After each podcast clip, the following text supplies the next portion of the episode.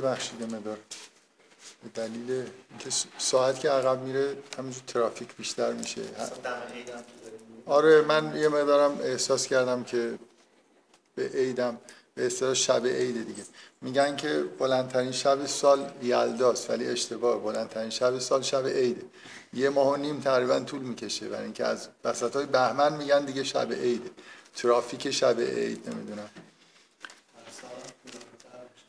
آره واقعا اینجوریه.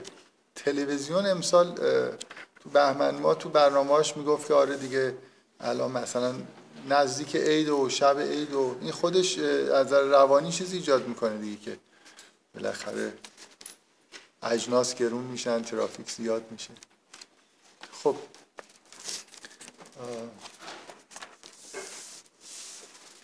بذارید من چند تا ایمیل و مکالمه در مورد استدلال پاسکال و این بحثایی که کردم داشتم که یه نکته کوچیکی رو در موردش تذکر میدم. بعد همون روال این که سوره رو انشالله تا انتهاش بخونیم و ادامه میدم.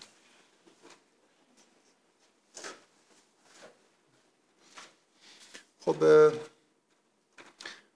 من یه اشاره به اون استدلال معروف پاسکال کردم که مثلا قرار نتیجهش این باشه که اگه آدم معقول بخواد در مورد زندگی شیوه زندگی خودش تصمیم بگیره عقل به ما میگه که باید به این این ملاحظه رو داشته باشیم که چون احتمال اینکه زندگی ابدی وجود داشته باشه هست باید اینو در محاسبات خودمون داخل بکنیم و شیوه زندگی متناسب با این احتمال رو در واقع پیش بگیریم. من اینو تحت عنوان استدلال پاسکال کردم. اولا یه ایمیلی دریافت کردم که روایتی از امام جعفر صادق نوشته بود که محتوای مشابه این داره. احتمالا شما شاید شنیده باشید. و شاید مثلا در یونان هم بتونید یه متنی پیدا بکنید که فیلسوفی همچین استدلالی کرده و الی آخر. علت این که به عنوان استدلال پاسکال معروفه اینه که پاسکال بهش فرم نظریه تصمیمی به اصطلاح داده یعنی سراحتا از احتمال و یه جوری از مفهوم امید ریاضی و اینا صحبت می‌کنه که بحثای تثبیت شده نظریه تصمیمن یعنی استدلال پاسکال شما می‌تونید به عنوان یه مسئله ساده ای در نظریه تصمیم ارائه بدید. چون می‌خوایم بگیم که معقول رفتار کردن اگه کسی بخواد معقول رفتار بکنه باید اینطور بکنه اینکه بالاخره بگیم که بر پایه نظریه تصمیم به عنوان نظریه جا افتاده علمی و ریاضی که الان همه میپذیرنش داریم صحبت می‌کنیم یه خود روال کار رو ساده تر می‌کنه. و الا شهودن خب این مطلب خیلی بیانش ساده است دیگه. یعنی همینطوری شما لازم نیست که یه ماتریسی داشته باشید و احتمالی بلد باشید حساب کنید یا امید ریاضی حساب کنید. وقتی که یعنی شهودن اینجوریه که اگر شما احتمال یه ضرر نامتناهی بدید ضرر خیلی بزرگی بدید این احتمال رو حتما تو محاسبه و کاری که می‌خواید انجام بدید دخیل می‌کنید. یعنی ولو اینکه این احتمال ضعیف باشه. حتی اگر احتمال ضعیف باشه این رو دخالت یه نکته دیگه بنابراین این استدلال به طور شهودی یعنی بیان شهودیش قطعا سابقه داره. منتها بیان پاسکال یه بیان دقیق بر اساس مثلا ریاضیات تثبیت شده است. برای همین شاید من ترجیح دادم که با اون بیان مسئله رو در واقع بگم. نتیجه هم که من می‌خواستم بگیرم یه خورده ضعیفتر از اینه که وقتی میگیم که این پاسکال می‌خواد نتیجه بگیره که شما باید بر اساس شیوه دینی زندگی بکنید. شیوهی که همراه با ایمان به آخرت. نتیجه ضعیفترش اینه که بالاخره این احتمال باید توی تصمیم گیری های شما تو شیوه زندگی شما یه جوری دخالت بکنید یعنی نمی‌تونید این احتمال رو معقول نیست که این احتمال کلا ندیده بگیرید که جهان ابدی هست و این احتمالی که می‌دید که بالاخره این ادیانی که وجود دارن و حرف از بهشت و جهنم زدن راست باشه حرفش. و اون چیزی که من لازم داشتم می‌خواستم بگم که حرف من این بود که چجوری اینا شبا میخوابن. حداقل اینی که اگه رو شیوه زندگیشون هم تاثیر نمی‌ذاره باید این تاثیر رو روشون بذاره که یه خورده ناآرام باشن دیگه. یعنی فرض کنید که شیوه زندگی خودشون رو بر اساس اینکه آخرتی نیست بهش و جهنمی نیست انتخاب کردن. حداقل اون احتماله باید یه جوری اینا رو ناآرام بکنه. یعنی بالاخره مطمئن که نیستن که جهان ابدی نیست. یه آدمی که مطابق با فرامین دینی زندگی نمی‌کنه مطمئن نیست که بهش و جهنمی نیست. بنابراین باید ناآرام باشه اگر معقوله. این دیگه این دیگه خود ضعیفتر از اون چیزیه که حتی حالا به عنوان یه چیز واسطه گفتم. فکر می‌کنم استدلال کاملا معتبره و حالا یه نکته که یکی از دوستان انتهای جلسه قبل فکر می‌کنم بهش اشاره کردم بعد نیست من در موردش یه چند دقیقه صحبت بکنم. اینکه یه, یه پاسخی که ممکنه یه نفر به این استدلال بده یه پاسخی تو اون جلسه ای که اینو مطرح کردم هم یه بحث کوچیک اینجوری شد که فرض کنید که ادیان مختلفی و گرایش های فکری مختلفی وجود داشته باشه که همشون حرف از بهشت و جهنم زدن و حرف های متناقض با هم دیگه شیوه های زندگی متعارضی رو ارائه کردن. یعنی یکی به یه چیزایی فرمان داده گفته اگر اینطوری زندگی نکنید جهنم میرید یکی دیگه. مثلا یه حالا برای اینکه خیلی حالت خیالی پیدا نکنه یه چیز واقعیش اینه که فرقه های ادیان مختلف چه ادیان ابراهیمی چه ادیان غیر ابراهیمی معمولا معتقدن که اگر عضو فرقه ما نباشید و این اعمال رو به این شکل خاص مثلا با تحت سرپرستی افراد خاص انجام ندید جهنم میرید. بنابراین اینجوری نیست که یک اون ماتریس تصمیمی که پاسکال ازش حرف می‌زنه یه سطر نداره در مقابل مثلا. دو تا سطر نداره. یکی ایمان به آخرت یکی نمی‌دونم عدم ایمان به آخرت. ایمان مسیحی برای خودش یه چیزی میگه. ایمان اسلامی یه چیز دیگه میگه. توی خود اسلام شیعه اگه شیعه ن... شیعیان میگن اگه شیعه نباشی جهنم میری. سنیا مثلا یه عدهشون میگن اگه شیعه باشی حتما جهنم میری. و همینجور الی آخر. بنابراین سطرهای مختلفی به وجود میاد و استدلال اونجوری که مثلا پاسکال میل داره پیش نمیاد. این از با همون به اصطلاح نظریه تصمیم حتی اگه بخوایم همون چیزی شبیه اون که پاسکال می‌خواست استنتاج بکنه رو نتیجه بگیریم باز این مشکل مشکل خاصی نیست. یعنی حرف از اینه که شما یه فرض کنید شما سطرهای مختلفی دارید که یه استایلای مختلفی از زندگی رو بیان کردن که باید اینجوری زندگی بکنید که بهشت برید خب نهایتش اینه که هر کدوم این که این حرفا درست باشه یه احتمال ضعیفی مثلا شما می‌دید که آخرتی باشه یعنی استدلال پاسکال فکر می‌کنم اینجوری پیش میره که چون احتمال وجود داره که آخرتی وجود داشته باشه و بعد بهشت و جهنمی باشه و ما. منجر به این بشه که یه ضرر نامتناهی بکنیم نهایتش استدلالی میشه که اون سطری که فکر می‌کنی احتمالش اصلا بیشتر رو انتخاب کن برای زندگی. هیچ جوری این استدلال به این نتیجه نمی‌رسه چون اینا زیادن اصلا میریم اون سطر رو انتخاب می‌کنیم که بر اساس آخرت نیست. نهایتش این که این تشدد اینه که یه سطر نیست صد تا سطر حرفاشون هم فرض کنید مت... واقعیت اینه که اینجوری نیست. حالا من میگم فرض کنید که حرفا کاملا متعارض و مثلا هر کی هم داره میگه اگه تو فرقه من نباشی حتما جهنم میری و این حرفا. نهایتش استدلال پاسکال میگه که باید اون سطری رو انتخاب کنی که بین این صد تا مثلا سطر اونی که احتمال درستیش از همه بیشتره و بر اساس اون زندگی کنی. بالاخره نمی‌تونید موضوع اینه که نمی‌تونید وجود احتمال وجود آخرت و بهشت و جهنم رو تو محاسبات خودتون ندیده بگیرید. و اون حداقلی که من می‌خوام که قطعا این این استدلال شاید اینجوری باشه که خب خیلی چون حالا ما نمی‌دونیم کدومی که از این 100 تا سطر اگه واقعا صورت مسئله اینجوری باشه 100 تا فرقه باشن همشون هم بگن که اگر تو فرقه من نباشی جهنم میری. و ما با یه احتمالی یکیشون رو انتخاب کردیم. نهایتا اینجوریه که هیچ کی شب راحت خوابش نمی‌بره. اشکال نداره ما مشکل نداریم. ما, ما کمی الان شبا راحت خوابمون نمی‌بره بالاخره. بذارید موضوع اینه که اونا نباید راحت. کسایی که چیز حداقلی که من می‌خوام اینه که اونایی که بر اساس آخرت زندگی نمی‌کنن و دینی زندگی نمی‌کنن نباید شبا راحت خوابشون ببره اگر عقل داشته باشن. این استدلال پاسکال همراه با این واقعیت که اینا شبا راحت خوابشون می‌بره نتیجهش اینه که اینا آدمای معقولی نیستن بر اساس عقل زندگی نمی‌کنن. دوست دارن اینجوری زندگی بکنن. یه چیزایی رو پشت سرشون انداختن یعنی اون به اصطلاح زندگی استفاده از عقل برای مثلا پیدا کردن راه زندگی خیلی واقعا شیوه ای نیست که بهش اعتنا بکنن. اینا به همون والد خودشون اعتماد کردن بالاخره یه جوری خارج از هیته عقل دارن زندگی می‌کنن. این همون حداقلیه که من میل داشتم در موردش صحبت بکنم. بالاخره این سوال همچنان پاورجاست که از چون آسود خوابیدن این آدما معقول نیست بنابراین حالا احتیاج به یه بحث روان شناسانه داره که اینا از روانی تو چه وضعیتی هستن که من جلسه قبل بهش اشاره کردم. به هر حال بذارید من فقط همین یه نکته چند بارها شاید بهش اشاره کردم و دوباره بهش اشاره بکنم. یه چیزی ببینید این استدلال پاسکال زیرش شهود خیلی بدیهی وجود داره. اونم اینه که احتمال وجود زندگی ابدی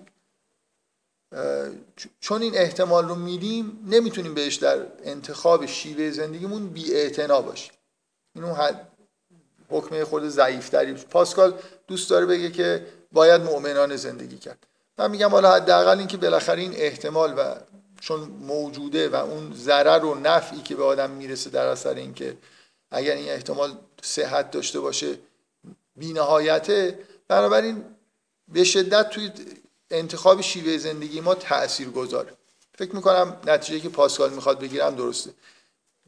به, یه معنایی باید مؤمنان زندگی کرد. یعنی به یه گروهی که بالاخره یه همچین بر اساس این اعتقاد حرف می‌زنن باید ایمان آورد.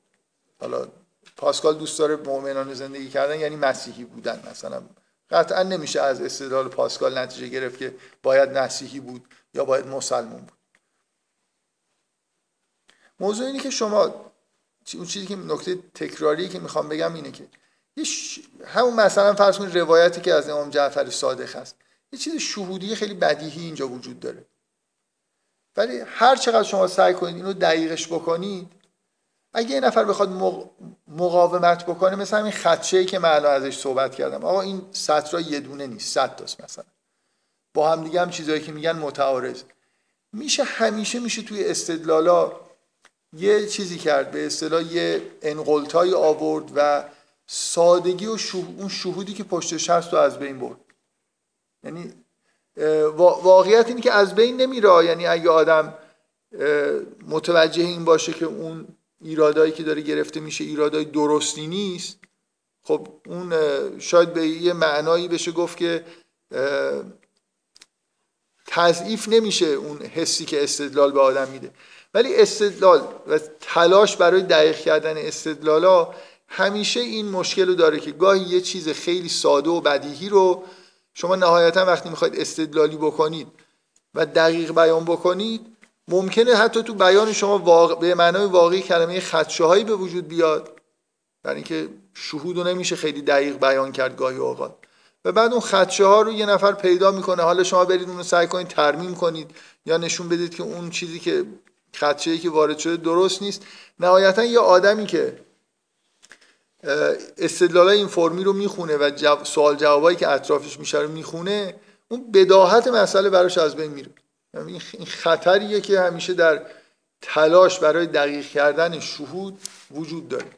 چون مخصوصا تو مسائل دینی چون یه عده هستن که نمی‌خوان بپذیرن. یعنی حسشون اینه که نپذیرن. به هر طریق ممکن برای خاطر اینکه پذیرفتنش معنیش براشون اینه که باید جور دیگه ای زندگی بکنن و اون اینرسی که آدم داره مانع از این میشه که بخواد به راحتی همچین چیزی رو بپذیره. نتیجهش اینه که همیشه به هر طریق ممکن بالاخره یه خدشه هایی وارد می‌کنن و میگم اون بداهت و شهودی که تو مطلب هست از بین میره. من قبلا این حرف رو زدم و دوباره هم می‌خوام بگم که اساسا برهان آوردن تو مسائل غیر از ریاضیات که برهان سوری به معنای واقعی کلمه وجود داره و معتبره توی دستگاه اصل موضوعی شما می‌تونید یه برهان متناهی بیارید یه حکمی رو که به صورت سوری بیان شده رو به طور دقیق اثبات بکنید. به غیر از ریاضیات تو هر مطلب دیگه هر جایی از فلسفه مسائل اجتماعی سیاسی تلاش برای دقیق کردن موضوع راه رو برای خدش وارد کردن هم باز می‌کنه. معمولا هم اینجوریه که دقیق کردن ها به, اندازه کافی دقیق نیست. یعنی من وقتی استدلال رو می نویسم روی کاغذ حتما یه نقایصی به وجود میاد بعدا یه عده می‌تونن بیان یه خدشه هایی وارد بکنن.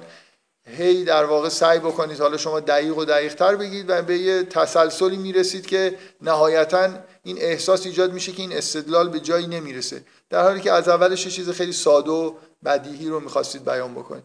اینه که من در این حالی که حالا فکر می‌کنم استدلال پاسکال همونجوری که من جلسه اول ساده بیانش کردم به سادگی قابل بیان و نتیجه داره ولی این ضرر هم داره دیگه. بالاخره شما وقتی ماتریس کشیدید طرف میاد یه ماتریس دیگه می‌کشه و بعدا سطراشو زیاد می‌کنه ستوناشو زیاد می‌کنه اعدادشو تغییر میده و یه جوری بالاخره مسئله رو ممکنه سعی کنه که لوس بکنه.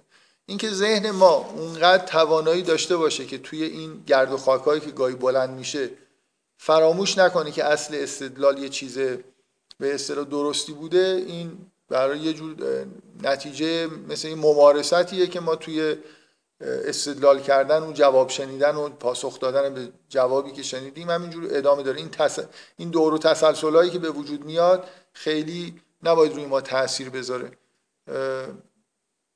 اون نکته مهم در مورد برهان اینه که غیر از ریاضیات برهان معنیش اینه که من یه شهودی دارم و برهان یه ابزاریه که دارم با استفاده از این ابزار می‌خوام سعی کنم این شهود خودم رو به شما منتقل بکنم. نه اینکه یه ابزاری برای اینکه شما رو مجبور بکنم یه حکمی رو قبول بکنید. یعنی مثلا فرض کنید ابن سینا وقتی استدلال برای وجود خدا میاره من این نکته که بارها تکرار کردم در دنیای مثلا فرض کنید فلسفی یه خورده حکمت قدیم معمولا برهانی که آورده میشه فرض بر اینه که کسی که برهان می‌خونه یه مقدار همدلانه می‌خونه. یعنی حتی اگه طرفی خدشه هم بر... یعنی سعی می‌کنه ببینید توی این برهان به اون چیزی که این احساسش اینه. یه نفر یه چیزی رو درک کرده داره سعی می‌کنه در قالب این برهان یه چیزی رو شهود کرده در قالب این برهان داره بیان می‌کنه شهود خودش رو. اگه ما به این نیت یه برهان رو بخونیم اون وقت واقعا می‌تونیم امیدوار باشیم که اون شهود و بداهتی که شاید تو ذهن یه نفر وجود داره به ما منتقل بشه. ولی اگه به قصد ایراد گرفتن و به عنوان اینکه ببینیم آیا این مثلا به صورت یه برهان سوری قابل بیان هست یا نه از اولش میشه گفت که نه. هیچ, هیچ چیزی در فلسفه به صورت برهان سوری به معنای ریاضیش با اون دقت قابل بیان نیست. بنابراین اصلا اگه کسی به یه همچین نیاتی یعنی فکر می‌کنه مثل یه قضیه ریاضی می‌تونه یه چیزی رو در مورد جهان ثابت بکنه از اولش اشتباه داره می‌کنه. واضحه که همچین کاری رو نمیشه کرد. برهان های سوری فقط توی دستگاه اصل موضوعی کار می‌کنن که به صورت فرمال بیان شدن. شما نمی‌تونید جهان رو احکامی که می‌خواید رو مثلا مثلا فرض کنید اینکه آخرتی وجود داره رو نمی‌تونید به صورت سوری یه جور مناسبی بنویسید و بتونید براش یه برهانی بیارید. تازه اگرم یه همچین چیزی ممکن بود. نکته اینه که دستگاه اصل موضوعی یه اصول موضوعی داره که بعدا طرف می‌تونه اونا رو نپذیره. شما تو ریاضیات دغدغه اینو ندارید که کسی اصل موضوع شما رو میپذیره را فرض می‌کنه اینا راستن یا دروغن. ریاضیات هدفش اینه که توی یه دستگاه اصل موضوعی بگه اگر شما اینا رو بپذیرید این احکام قابل قبولن نه اینکه احکام رو به معنای واقعی کلمه ثابت نمی‌کنه. ثابت می‌کنه تو این دستگاه این حکم حکم درستی. تازه با فرض اینکه شما استدلال منطقی رو هم یعنی منطق به معنای متعارف رو هم منطق دو ارزشی رو پذیرفته باشید. وگرنه یه نفر می‌تونه زیر پذیرش منطق زیر منطق بزنه یا بیاد اصلا اصول موضوع رو فرض کنه که غلطن. بنابراین چیزی که ثابت میشه باز در یه حقیقتی درباره جهان نیست. هیچ چیزی رو درباره جهان خارج نمیشه ثابت کرد به اون معنایی که ما به اون دقتی که در ریاضیات انتظار داریم دقیق باشه بنابراین همه استدلالا رو برای اینکه بهش یه راه عمومی برای خدشه وارد کردن به استدلال ها در فلسفه و هر جای دیگه ای اینه که شما استدلال رو سعی بکنید هر کسی هر چیزی باش ثابت کرده نشون بدید این به اندازه کافی دقیقی نیست. یه جاهای حتما یه جایش دقیق نیست چون فرمال نوشتن قابل بیان نیست دیگه. بالاخره سعی کرده نزدیک بشه به بیان مثلا سوری. چون حتما یه جاهایش سوری به طور کامل نشده می‌تونید همونجا انگشت بذارید مثلا بگید که این مفهوم واضح نیست یا این از اون نتیجه نمیشه و برهانو اگر بخواید مثلا یه جوری ببریدش تو حالت تعریف. هدف ما از برهان آوردن اینه که اون شهودی که الان پاسکال یه جوری با استفاده از مفاهیم احتمال و نظریه تصمیم همون شهودی که همه ما داریم. در روایات اومده شاید قبلش هم در فلسفه اومده رو سعی کرده دقیقتر بیان بکنه. اگه نخواهید بپذیرید می‌تونید بالاخره از یه جایش میشه یه ایرادایی حتما در سوال داشت کسی؟ بفرم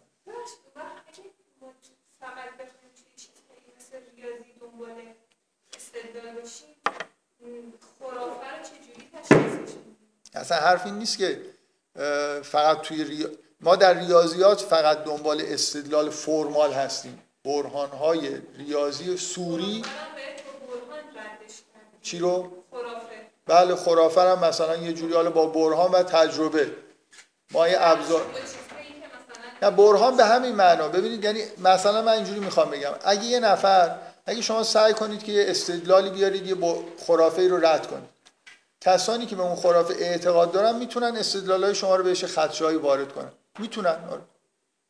یعنی شما نباید فکر کنید که با استدلال می‌تونید مردم مجبور بکنید که یه چیز اگه نخوان می‌تونن مقاومت کنن. کافی یه خورده چیز بلد باشن ریاضی و فلسفه و اینا بلد باشن. حتما می‌تونن یه خدشه هایی وارد بکنن. ساده ترین حکم رو.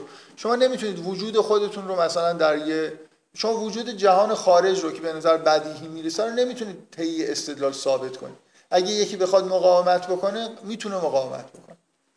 می‌خوام اصلا این تصورتون از برهان این خرافه رو اینجوری. یه آدمی واقعا فکر می‌کنه یه خرافه درسته. تعصب نداره نمی‌خواد به زور اعتقاد خودش رو به این خرافه نگه داره.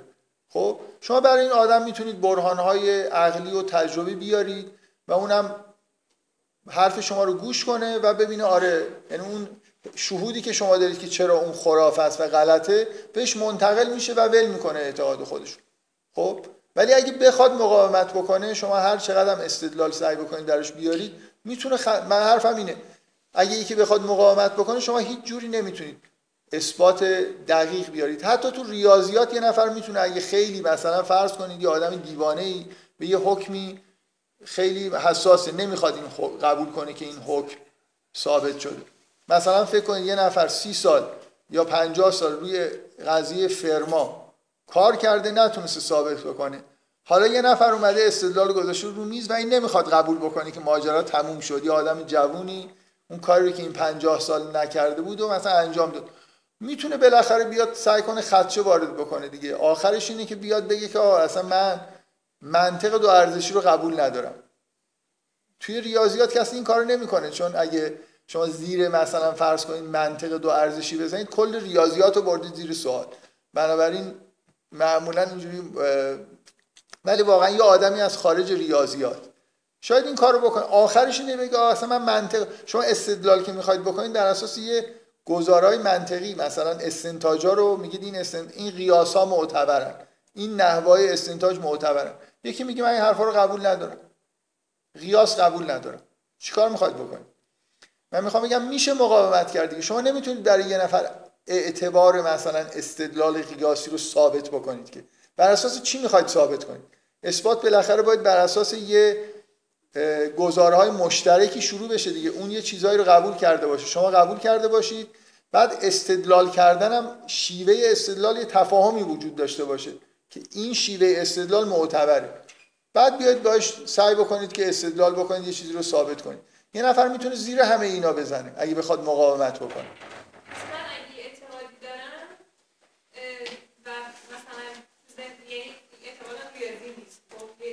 چیزی درباره جهان. چرا نمی‌تونی تشخیص بدی؟ چون با شو... چیزی که حس می‌کنم با شهودم سازگاره و دلیلی که خودم میارم سازگاره آدم دیگه هم اگه داره برای من دلیل میاره؟ دلیلش رو می‌تونم با یه چیزایی رد کنم. بس از نظر خودم درسته. دلایلشون می‌تونید با یه چیزایی رد بکنید. منتها اگه توی این مد باشید که می‌خواید از عقیده خودتون به هر طریق ممکن. فکر کنید من الان اعتقاد دارم. واقعا اعتقاد دارم که مثلا وقتی که قمر در عقربه اتفاقای بدی میفته خب؟ خب یه نفر می‌تونه بگه معمولا من قبلا هم در یه ایمیل هایی که بحث های خارج از موضوع در این جلسات انجام می‌شد یا توی یه صحبتی که کردم این چیزی ضبط شد این حرف رو زدم. چون بحث های دو گروه توی این ماجراهای چهار سال قبل دو گروه در این میدینگ لیست بحث می‌کردن و به نظر میومد همین حالت وجود داره که هیچ کدوم استدلال هم دیگر نمیپذیرن. من میگم اگه واقعا یه نفر صادقانه یعنی نخواد غیر صادقانه رفتار بکنه مثلا فرض کنید یه اعتقاد خرافی مثل اینکه قمر در اغرب. قمر در اغرب اتف... بنابراین اتفاقای بدی میفته هر وقت که قمر در اغرب اتفاقای بدی میفته خب یه نفر می‌تونه اینجوری بحث بکنه که بیاد سعی کنه بهش بگه تو مثلا فرض کن وقتی میگه اتفاقای بدی میفته دفعه مثلا یه روزایی رو در نظر بگیریم یه مجموعه اتفاقات رو در نظر بگیریم. بگیم آقا تو میگی که این اتفاقات وقتی قمر در اغربه احتمال اینکه اتفاقای بد بیفته بیشتره. من توی یه جلسه فکر می‌کنم این حرف رو زدم. بیایید آدما رو در مورد اینکه اگه فکر می‌کنن حرفشون درسته باید بتونن در مورد آینده حرفایی بزنن. اگه مثلا این نظام نظام الهیه نظام سیاسی ما مثلا در مورد اینکه یک سال دیگه اوضاع چجوری میشه دو سال دیگه اوضاع چجوری میشه مثلا رو به بهبود میره منظور وقتی یه نفر یه اعتقادی داره این اعتقادی نتایجی داره دیگه. بیاد صادقانه بگه من به نظرم اینجوریه که چون اینجوریه به این سمت مثلا میریم. چون ماه آینده قمر در اغربه مثلا بچه هایی که در اون ماه متولد میشن آدمای بدی هستن اشکال نداره. بذار ده سال 15 سال 50 سال بگذره این آدمایی که در قمر در عقرب متولد شدن رو تحت آزمون قرار بدیم. 50 سال اون آدمایی که در یه روز هفته قبلش متولد شدن. ببینیم مثلا آیا واقعا درصد آدمای بد اینجا بیشتره؟ من می‌خوام بگم یه آدم اگه صادقانه برخورد بکنه میشه باش بحث کرد. شما می‌تونید به یه آدمی نشون بدید که مثلا تو این چیزها رو واقعا خودت اعتقاد داری؟ بعد سعی بکنید نشون بدید که اگه چون به این چیزا معتقدی این اعتقادات غلطه. شبیه یه استدلال اصل موضوعی. آدمایی که می‌خوان مقاومت بکنن یا بعد از اینکه می‌بینن که اون حرفایی که اول تثبیت شد که اینا رو اگه قبول داشته باشی مثلا من گفتم آره. بعد دیدم نه به نتیجه بدی رسید. زیر یکیش می‌زنم. می‌تونم بگم آره اون مورد من اشتباه کردم گفتم که قبول دارم. یعنی بالاخره من حرفم اینه اگه یه نفر میشه آزمون ترتیب داد میشه استدلال ترتیب داد که اگه یه نفر اعتقاداتش اعتقادات متعصبانه نباشه و غلط های واضحی هم داشته باشه توی حرفاش توی اعتقاداتش میشه بهش نشون داد که این اینا غلط. ولی اگه اعتقادات واضح نباشن یا طرف صادقانه برخورد نکنه نمیشه نشون داد. یعنی برهان آوردن برای قانع کردن مردم فکر می‌کنم کاملا محدودیت های خودشو داره. یعنی یه جاهایی واقعا یه حقایق مبهمن و با برهان های روشنی نمی‌تونیم برای بیانش بیاریم. اینی که می‌تونن مقاومت بکنن. اینکه بعضی از عقاید خرافی ممکنه خرافه بودنشون اونقدر واضح نباشه که شما بتونید. و بعضیاشون واضحه. ممکنه با آزمونای خیلی قاطع بتونید ردش بکنید یا با برهانای خیلی قاطع من نکتم اینه. که فکر نکنید برهان یک چماقیه که اگه دست یه نفر باشه همه مثلا فرض کنید مطیع میشن. یه برهان خیلی ظاهرا خوب و درست. همیشه میشه در مقابل برهان ها مقاومت. در مقابل آزمون ها میشه مقاومت کرد. همیشه یه آدم اگه بخواد متعصبانه رفتار بکنه احمقانه ترین عقیده رو هم می‌تونه برای خودش نگه داره. و شما نمی‌تونید نفوذ بکنید با استدلال آوردن و اینا به دنیای یه کسی که نمی‌خواد یه چیزایی رو بپذیر و ما واقعیت اینه تو مسائل مذهبی با آدمایی مواجه هستیم که واضحه که نمی‌خوان بپذیرن یه چیزایی رو. به نفعشون نیست. برای دارن یه جوری زندگی می‌کنن و پذیرش بعضی از اعتقادات به معنای اینه که زندگیشون رو باید زیر رو بکنن و باید تمام کارهایی که قبلا کردن رو نفی بکنن. زندگی خودشون رو 60 سال مثلا طرف زندگی کرده ببره زیر سوال. این دشواره دیگه. به هر حال به این محدودیت هایی که برهان آوردن برای اقناع مردم داره باید متوجه باشید. ما معمولا آدمایی که تو این جلسات شرکت می‌کنن احتمالا اکثریت کسایی که گوش میدن افرادی هستن که ریاضی خوندن مهندسی خوندن کلا ذهن استدلالی و منطقی دارن. و معمولا فکر می‌کنم ارزش گذاری که ما تو ذهن خودمون برای برهان داریم فراتر از اون واقعیت ارزشیه که داره توی مسائل مربوط به فلسفه و علوم انسانی و این حرفا. اینکه فکر کنیم که مثل ریاضیات چون همیشه اینطوری بوده که تو مباحث ریاضی و علوم دقیق تونستیم یه چیزایی رو با برهانهای خیلی روشن و دقیق ثابت بکنیم. یه بار این شبهه ممکنه پیش بیاد که می‌تونیم یه همچین شیوه ای رو در همه جا به کار ببریم. واقعیت اینه که اینطوری نیست. بفرم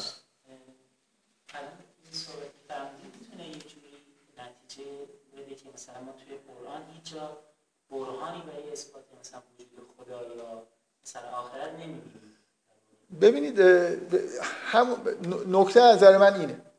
هنر برهان یه برهان خوب هنرش اینه که بتونه اون شهودی که پشتش هست اون رو منتقل کنه. ما به یه چیزی معتقد میشیم ولی وقتی که انگار یه حالت مشاهده برامون پیدا بکنه.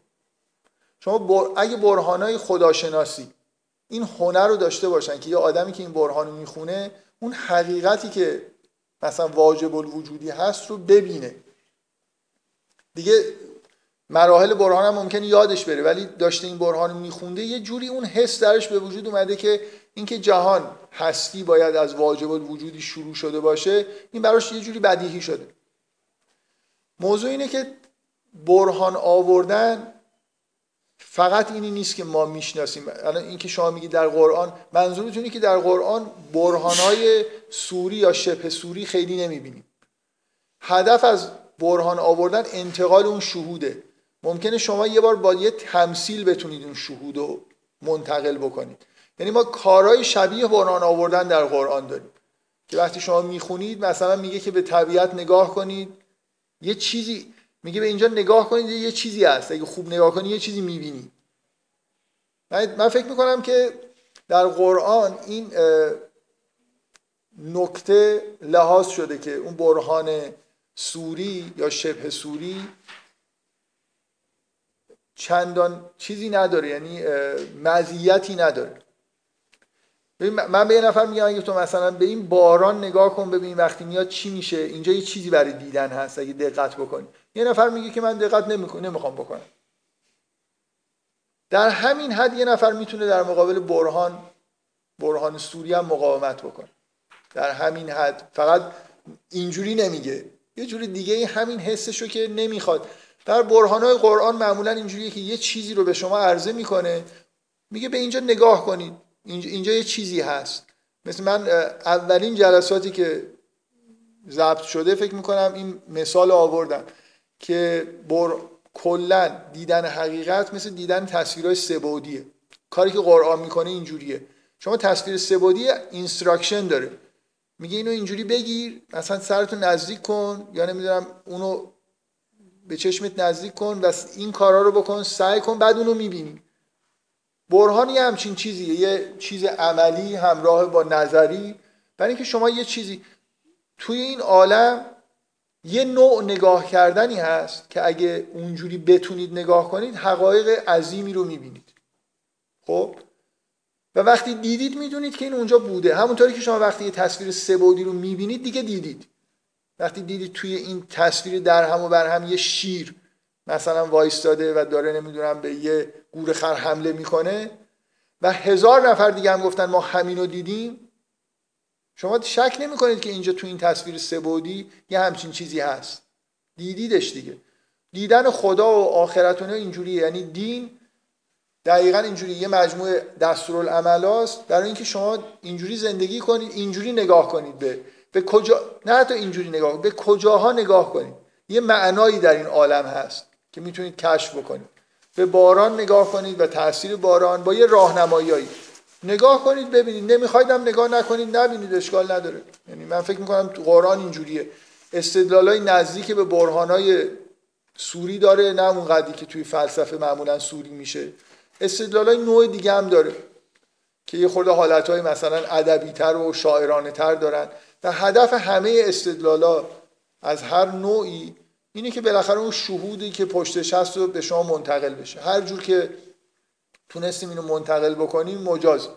و همیشه هم یه نفر نخواد بهش منتقل بشه منتقل نمیشه. من فکر می‌کنم یعنی این نکته اساسی اینه. برهان یه چیز یه چیزی نیست که دستتون بگیرید فکر کنید الان هر کی بیاد. بگم یه آدمای ساده اندیشی یه موقع اینجوری فکر می‌کردن. من این برهان دارم. هر کسی رو می‌تونم قانع بکنم که واجب الوجود مثلا هست. اینجوری واقعیت اینه که اینطوری نیست. یعنی طرف یه خود بلد باشه که چه جوری می‌تونه خدشه های سوری وارد بکنه به برهان های فلسفی خدشه وارد بکنه موفق میشه.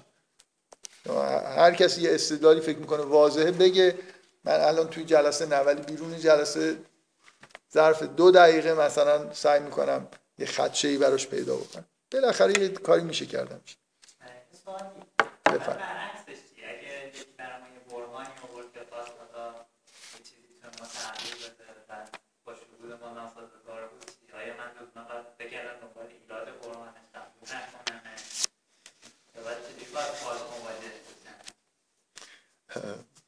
باید سعی کنید که صادقانه برخورد بکنید. یه بار اینه که شما یه شهودی دارید. مثلا فرض کنید من الان شهودم اینه که وجود دارم. بعد یه نفری برهانی میاره خیلی هم ظاهرا برهان شیک و ترتمیزیه که ثابت می‌کنه که من وجود ندارم. من یعنی به من ثابت می‌کنه که تو وجود نداری. یعنی من. خب من اینجا مثلا دنبال شهود اینقدر قویه که هر چقدر این برهان خوب نوشته شده باشه دنبال ایرادش می‌کردم یعنی فقط حذف می‌کنم که یارو عجب کلکی زد. مثل بعضی از این برهانایی هست که ثابت می‌کنه یک مساوی با دو. خب آدم گاهی لذت می‌بره که عجب مثلا زیرکانه است. یکی دو بار باید نگاه کنید تا بفهمید که کجا یک کلکی است بسته به اینکه شهودتون چقدر قویه گاهی اوقات شهوده واقعا فکر می‌کنید شهودی دارید برهانه باید شما رو به فکر بندازه. این برهانه رو نگاه می‌کنید نه خیلی حرف درست و خوب و محکمی داره می‌زنه و مقدمات برهان از نظر شما درسته خود برهان هم درسته. بنابراین طبیعیه که توی یه مواردی بسته به اینکه شهودتون چقدر ضعیف و قویه تصمیم می‌گیرید که شهودتون رو اصلاح کنید. یعنی من فکر کنم اگه آدم صادقانه می‌خواد برخورد بکنه منابع مختلف معرفت می‌تونه با هم دیگه تعارض پیدا بکنه. ممکنه وحی و استدلال و علوم تجربی اینا با هم دیگه سه تا گزاره مختلف بدن. صادقانه برخورد کردن یعنی من اونی که احساس می‌کنم که قوی تره اونو نگه میدارم.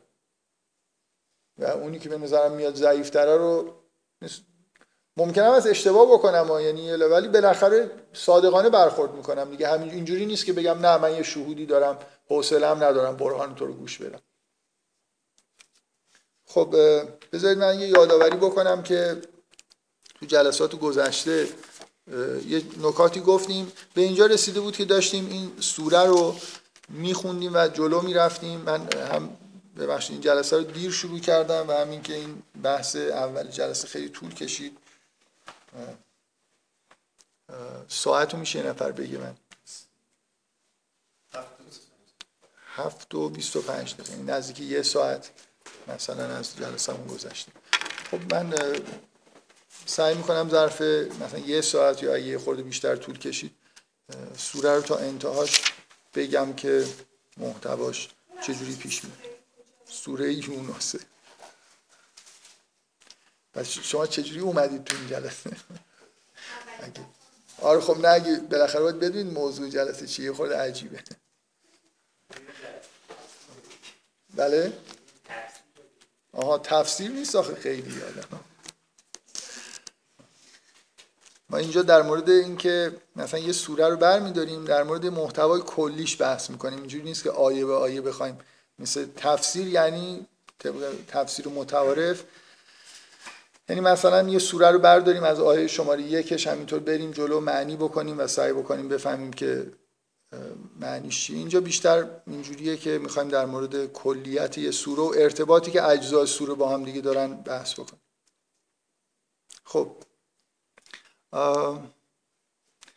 شروع صفحه اولش این بود که یه استدلالایی در مورد این که چرا در برخلاف تصوری که مخالفین یا شاید حتی بعضی از موافقین داشته باشند که پدیده وحی و نبوت به نظر عجیب می‌رسه توی صفحه اول این سوره استدلالای نسبتا نیمه سوری و شهودی انجام شد که نشون بده که این پدیده نه تنها عجیب نیست بلکه یه جوری به نظر می‌رسه که ضروری.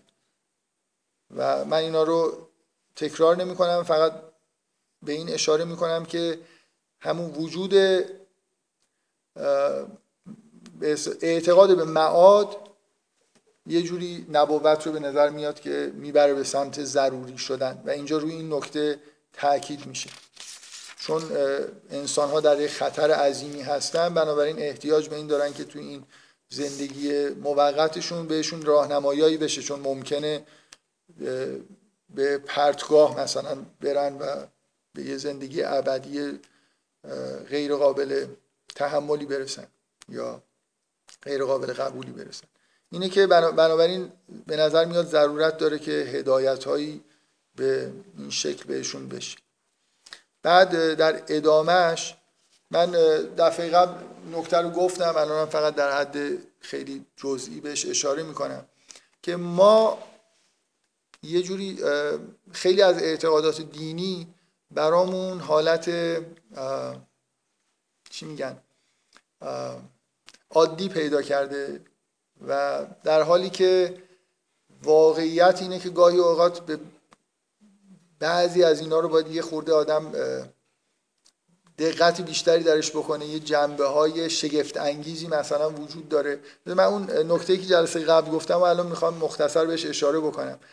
اینکه ما معتقد باشیم که آدمایی هستن که مطابق خواست و اون طوری که خدا می‌خواد زندگی می‌کنن و یه آدم های دیگه ای هستن که طوری رفتار می‌کنن که خداوند نمیپسنده. ولی بعد نگاه می‌کنید که بلایی سرشون نمیاد و یه جوری بلکه گاهی اوقات آدم به نظرش می‌رسه که خیلی وقتا این آدمایی که خلاف خاص خداوند عمل می‌کنن یه جورای آدمای موفقتری هم هستن. بعد وعده داده شده که آره ما اینا رو مثلا حالا فعلا کار نداریم ولی بعد یه دنیای دیگه ای هست که اونجا مثلا اینا مجازات میشن و شما پاداش می‌گیرید. بالاخره اینکه این پشت این منطق چیه و چرا اینطوریه؟ من می‌خوام بگم یه چیز یه خود شگفت انگیز اینجا وجود داره که احتیاج به توضیح داره. من دفعه قبل گفتم که بعد از اینکه این مسئله نبوت پیش گفته میشه اون چیزی که مطابق با محتوای این سوره هست اینه که آیاتی میاد که روی این تاکید می‌کنه که خداوند برای عجله, عجله نمی‌کنه در اینکه آدم ها رو به اصطلاح به اون چیزی که استحقاقشون دارن رو برسونه مطابق با اعمال خودش. و اینو به عنوان یه نکته ای که جزء به اصطلاح حالا من دفعه قبل سعی کردم توضیح بدم که یه مقدار که یه خورده جنبه استدلالی هم داره که چرا اینطوریه. ولی بیشتر در واقع بیان این نکته است که این این شیوه در واقع دخالت خداوند در دنیاست که تعجیلی برای مجازات نداره بلکه آدما تا یه مدتی که بهشون مثلا فرصت داده شده مهلت دارن برای اینکه زندگی بکنن و احتمالا رفتار خودشون رو اصلاح بکنن. و نهایتا این آیاتی که توی صفحه دوم نوشته شده به اینجا می‌رسه که یه مورد خاص وجود داره که ممکنه خداوند تو همین دنیا مجازات ها رو نه اینکه ممکنه به نظر, به نظر میاد که روال طبیعی اینه که اونجا مجازات ها در این دنیا اعمال میشن. اونم وقتیه که نبی برای انذار فرستاده میشه. وقتی که پیامبری میاد و مردم رو سعی می‌کنه آگاه بکنه به حقیقت توحید و اینا رو براشون بیان می‌کنه معجزاتی همراه خودش میاره اون وقت آدمایی که نمیپذیرن به اصطلاح چون براشون اتمام حجت شده در همین زندگی دنیویشون مجازات براشون اعمال میشه. این در جهت من دفعه قبل گفتم که به نظر میاد این صفحه اول و دوم این سوره حالا یعنی دقیقا تا آیه 14 حالت به اصطلاح مقدمه برای محتوای سوره داره که برای خاطر اینکه محتوای اصلی سوره همینه. همین پدیده که پیامبران میان و در واقع یه جوری زمینه آماده میشه برای اینکه آدما به سعادت برسن اونایی که ایمان میارن و اونایی که ایمان نمیارن به مجازاتی در همین دنیا برسن.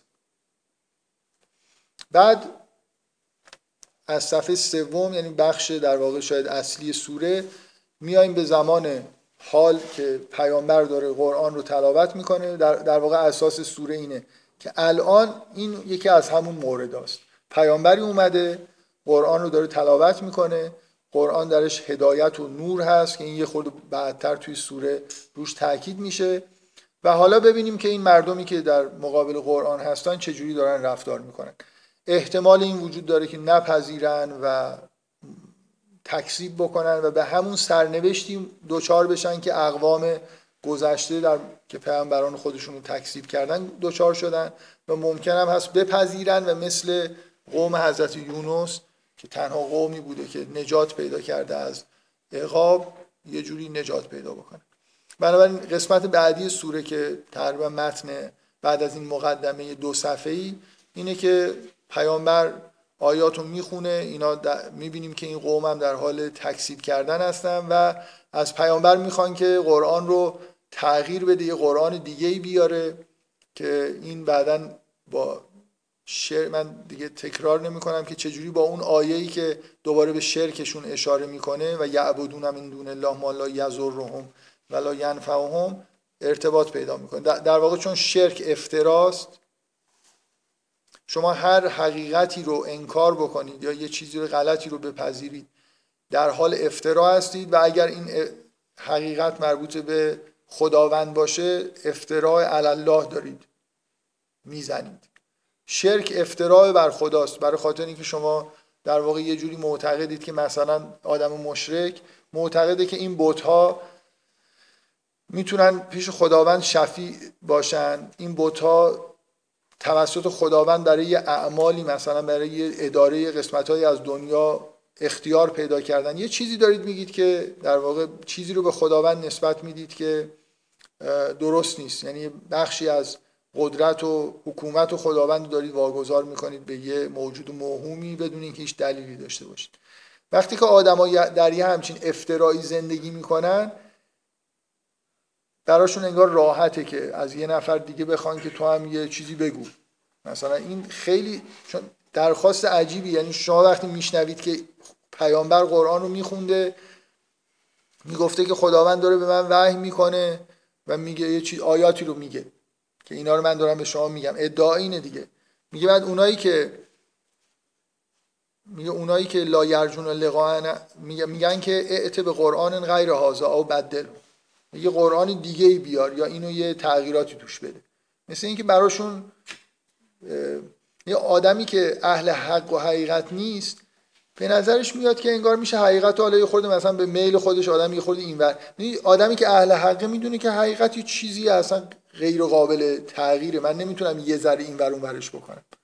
همون حسی که پیامبر نسبت به قرآن داره که این خب این قرآنی که اومده این همینه دیگه. من یعنی چی من به پیغمبر بگم؟ آقا اینجا مثلا یه کلمه شو خود عوض کن. دقیقا اینا چون به میل خودشون انگار حقیقت رو سامان دادن برای خودشون واقعیت اینا ببینید نه اینکه یه مشرک معترف باشه. واقعیت زندگی فکری و حیات مثلا معنوی آدم مشرک اینه که یه چیزایی که میل داشته. حالا من یه خورده جلوتر تو این جلسه میگم که این میل داشتن ها چجوری در واقع شرک رو ایجاد می‌کنه. چون میل داره به یه چیزایی معتقد شد. اینی که ناخداگاه فکر می‌کنه که مثلا میشه یه چیزایی رو انگار حقایق رو یه خورده به میل خودمون بگی من اینو مثلا یه چیزی بیان شد این حقیقت رو خوشم نیومد. از یه چیزی بدم اومد. اینکه میل رو میشه در حقیقت در بیان حقیقت تاثیر داد دخالت داد یا نه. برای آدمی که اهل حقه می‌دونه که حق حق و حقیقت چیزی انگار بیرون از من هست و من تنها کاری که می‌تونم بکنم اینه که تسلیمش باشم. در حالی که برای آدمی که به میل خودش حقایق رو می‌سازه این حالت اینجوری نیست. اینه که شاید برای مشرکین این خیلی حرف عجیبی نیست که به یه نفری که داره مثلا از طرف خداوند کتاب قرآن رو می‌خونه بگه که اینو تغییرش بده یا یه جوری دیگه بگو یا یه چیز دیگه ای مثلا جای این بیار و این علت اینه که اون به نظر من اون آیه که وسط این مجموعه آیات میاد که اشاره به شرک و اینکه اینا حرف از شفی و اینا می‌زنن ارتباطش با آیات قبل و بعدش اینجور نهایتا به این آیه رسید که و میگن که لولا انزل علیه آیت من رب در حالی که دارن قرآن گوش میدن و قرآن معجزه است و قراره که نشانه صدق گفتار پیغمبر و پیامبر بودنش باشه. اینا همینجور که دارن گوش میدن میگن که یه نشانه ای برای ما بیار که این آیه جالب بعدش میاد که انما الغیب لله فانتظروا. انی معکم من المنتظرین. این یه جوری اون انی معکم من المنتظرین رفت به این داره که اینا در واقع ما انتظار اینو داریم که احتمالا یه اتفاقی میفته. نه اینکه منتظرین پیامبر منتظر این باشه که یه آیه‌ای مثلا یه نشانه در جواب اینا واقعا نازل بشه. که این این خودش فانتظر و انی معکم من المنتظرین اون چیزیه که در واقع اون حس کلی و محتوایی که تو این سوره وجود داره. این خطری که این قوم رو مثل همه اقوام گذشته تهدید می‌کنه و متوجهش نیستن. صفحه بعد تقریبا یه بار دیگه مثل خیلی جا چندین جای دیگه قرآن که وقتی که می‌خواد یه تمثیلی در مورد مسئله شرک و توحید بزنه از این تمثیل استفاده می‌کنه که آدم ها وقتی در کشتی هستن و دچار طوفان میشن خداوند رو مخلصانه الله رو مخلصانه صدا می‌زنن و وقتی که دوباره به آرامش می‌رسن دوباره به شرک برمیگردن. یعنی وقتی که آدم در یه حالتی قرار می‌گیره که انگار امیدش از همه جا قطع میشه یه چیز شهودی و فطری در همه انسان ها هست که به ما در اون لحظه می با اطمینان انگار یه جوری می‌فهمیم که یه دستاویزی وجود داره. به یه جایی می‌تونم چنگ بزنم. من اینو قبلا یه بار در موردش صحبت کردم که چون یه روایتی هست که میگن یه نفر از امام جعفر صادق دلیل برای وجود خدا خواست. خدا من نمی‌دونم روایت راستی یا دروغه واقعا چیزشو نمی‌دونم. میزان استحکامشو نمی‌دونم. می‌خوام بگم که اگه راست باشه برای یه چیزی توش هست یه منطقی توش هست. میگن که امام جعفر صادق از همراه های خودش خواست که این آدم رو توی دریا انداختن و زیر آب نگه داشتن. و در حدی که نمرد ولی مثلا نزدیک شد به خفه شدن. بعدم آوردنش بیرون. و اینم گفت که آره من متوجه شدم واقعا.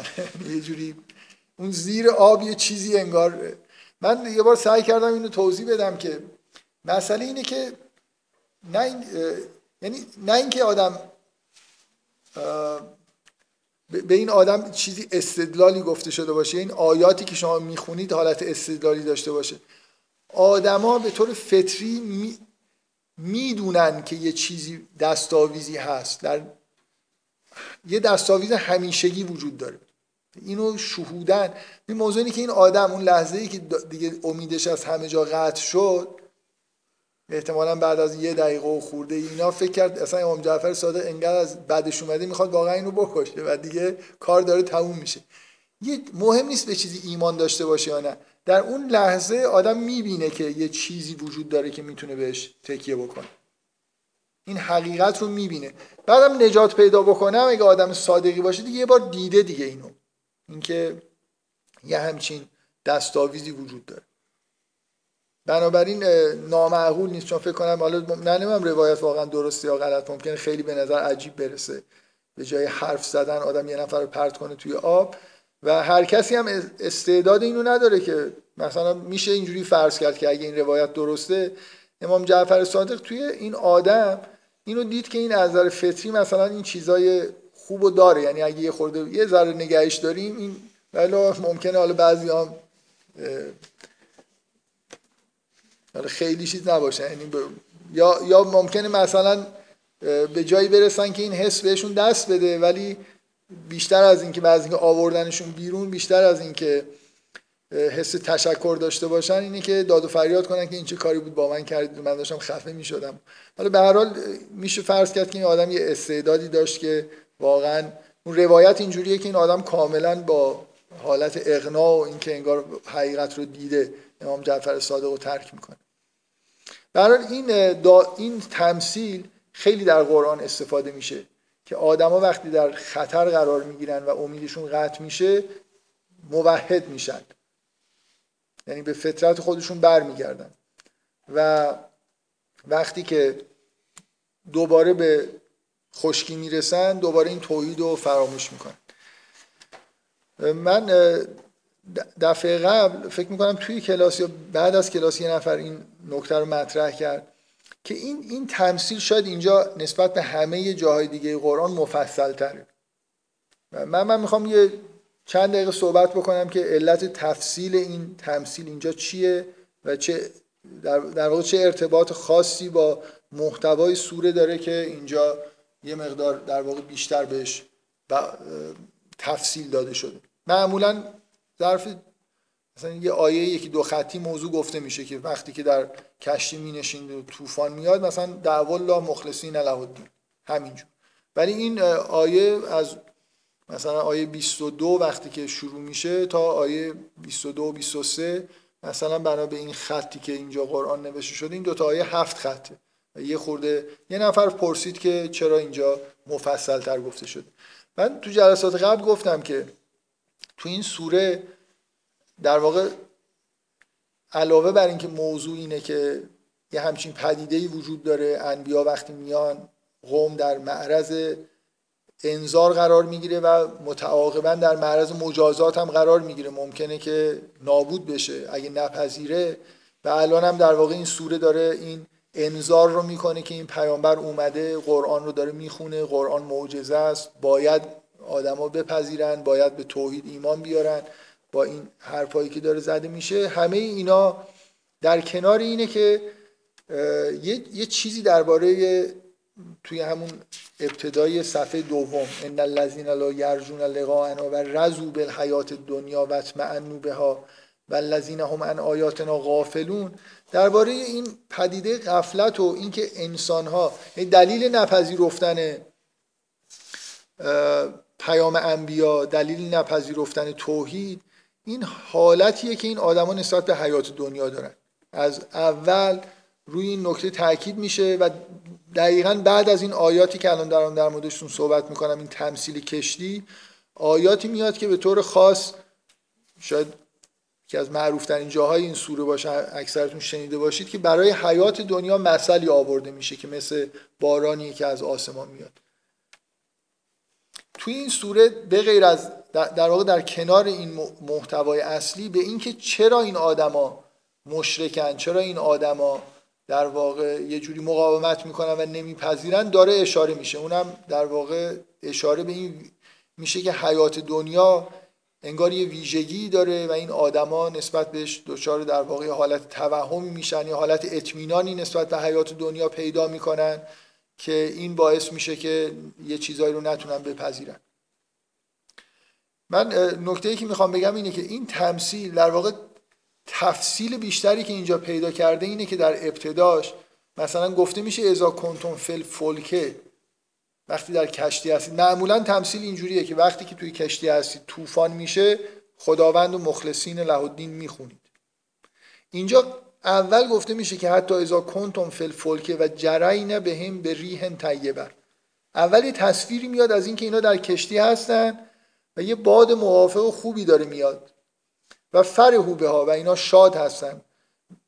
بعدش میگه و جاعت ها ریحون آصفون و جاهم الموج من کل مکان و ظنوا انهم احیط بهم. و بعد یه بادی میاد و از هر طرف موج میاد و اینا احساس می‌کنن که دارن غرق میشن. در واقع این عبارتی که اینجا اضافه شده که اول توصیف می‌کنه که اینا وقتی سوار کشتی هستن باد موافقی میاد و اینا شاد میشن اون چیزیه که توی این سوره داره در واقع بهش اشاره میشه دیگه. دقیقا مشابه همین. تمثیل بعدی رو که می‌خونید میگه حیات دنیا مثل آبی که از آسمان میاد. بعد فختلت بهی نبات الارض بعد میگه که این زمین به زیبایی می‌رسه. و اینا فکر می‌کنن و زن اهلها انهم قادرون علیها. اینا احساس قدرت و اطمینان می‌کنن به اینکه بهرهمند می‌تونن بشن از این چیزی که در زمین هست. بعد میگه که دوباره این از بین میره کلم تغن بالامس. انگار که اصلا دیروز نبوده. من می‌خوام بگم یه تفصیل در واقع این تمثیل برای خاطر اینی که روی این بخش چیزش داره تاکید میشه. همون جاذبه حیات دنیا. اینکه یه آدمی اگه توی کشتی نشسته نباید احساس امنیت بکنه. منطقا. برای خاطر اینکه احتمال این می‌دونه که می‌تونه طوفان بشه. مثل اینه که حیات دنیا مثل اینکه یه جاذبه ای داره تا اون بلای نیاد سر آدم انگار آدم چیز میشه یه حالت سکونی رو احساس می‌کنه. این این توی محتوای سوره مخصوصا تو این بخشش خیلی پررنگه. این اینکه اتم... یه یه پدیده ای وجود داره به اسم اطمینان به حیات دنیا. که این اون عاملیه که در واقع یه جوری با باعث شرک و نپذیرفتن توحیده. و توی این بخش بخش اصلیه که داره این مسئله با دو تا تمثیل بیان میشه که این حالت در واقع اطمینان انگار ویژگی حیات دنیاست. مثل مثلا فرض کنید یه آدمی اگه عاقل باشه اگه مثلا قرار سوار هواپیما میشه احساس عدم امنیت بکنه خب باید احساس عدم امنیت بکنه دیگه. حتی اگه هواپیما خیلی نرم و بدون لرزش داره پیش میره. ولی آدما تا وقتی که هواپیما لرزشی نکنه و لرزش شدید نداشته باشه خب واقعیت اینه که بالاخره سفر هوایی یه درصدی احتمال خطر داره. سفر دریایی هم همینطور. تا یه جایی انگار آدما دوست دارن که چون امنیت رو دوست دارن هیچ اگه منطقشون بهشون میگه خطری وجود داره تا نشانه های خطر خیلی نزدیک نشه انگار این نمی‌خوان اینو بپذیرن. ببینید این شبیه مثلا علت این که اون بحث پاسکالم کردم همینه. اون تمثیل کشتی تمثیل زندگی زندگی توی دنیاست. یعنی ما همه ما الان حالت یه آدمی رو داریم که سواری کشتیه و می‌تونه غرق بشه. و برای همینه که این تمثیل زیاد توی قرآن میاد. ما هممون هیچ کدوم ما نباید احساس امنیت بکنیم. حیات دنیا یه چیز موقت در معرض نابودیه. هر لحظه ممکنه نابود بشه. ولی آدما این حس رو ندارن دیگه. در عین حال انگار این حیات دنیا یه حالت سکون و آرامش عجیبی به آدما میده که اینا رو توی حالت خلص مانندی می‌بره. برای خاطر اینکه از بس دوست دارن که احساس آرامش داشته باشن و لذت ببرن از زندگی خودشون.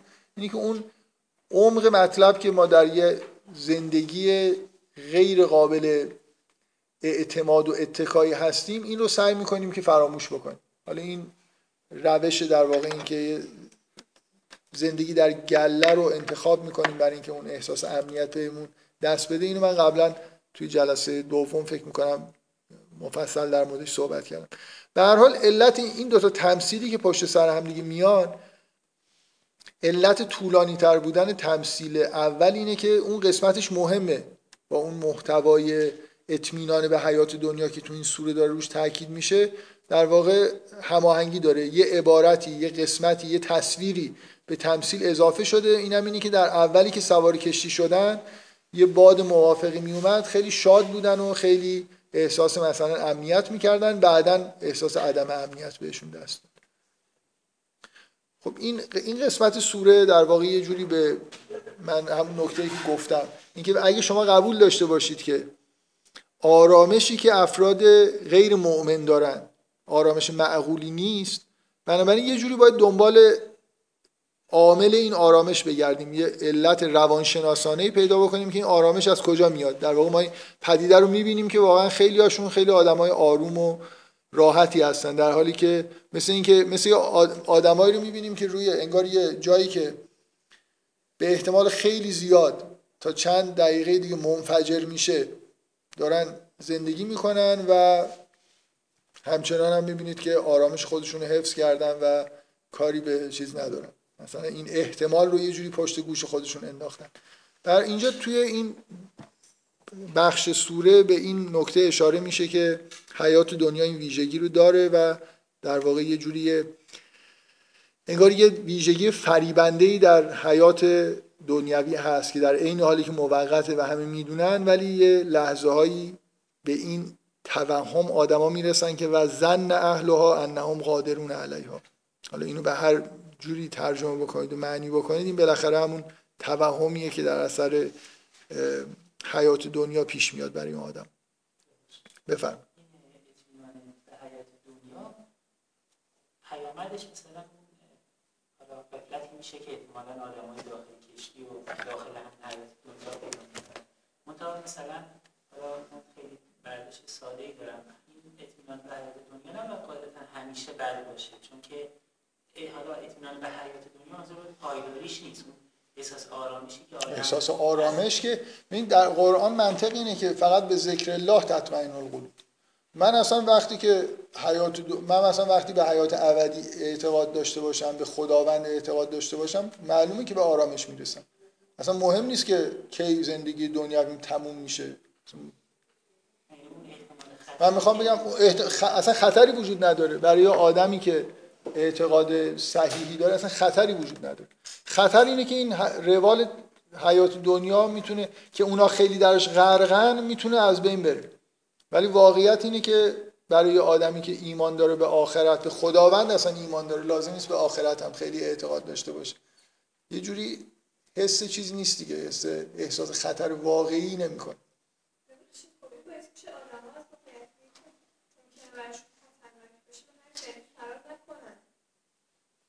چرا؟ چون- مثلا چون من آدم خیلی معتقدیم و هیچ ترسی از مثلا مرگ ندارم. اینجا زلزله بیاد من والا فکر می‌کنم اگه آدمی اگه منظورتون اینه که آدمی که اعتقاد دینی داره اینجوری رفتار بکنه که ما می‌دونیم که دینی همچین رفتاری رو توصیه نمی‌کنه. من میپذیرم که آدمایی که از خیلی وابستگی به حیات دنیا ندارن عاشق حیات دنیای خودشون نیستن ممکنه آره توی یه شرایطی کارهای خطرناکی انجام بدن که دیگران مثلا انجام نمیدن.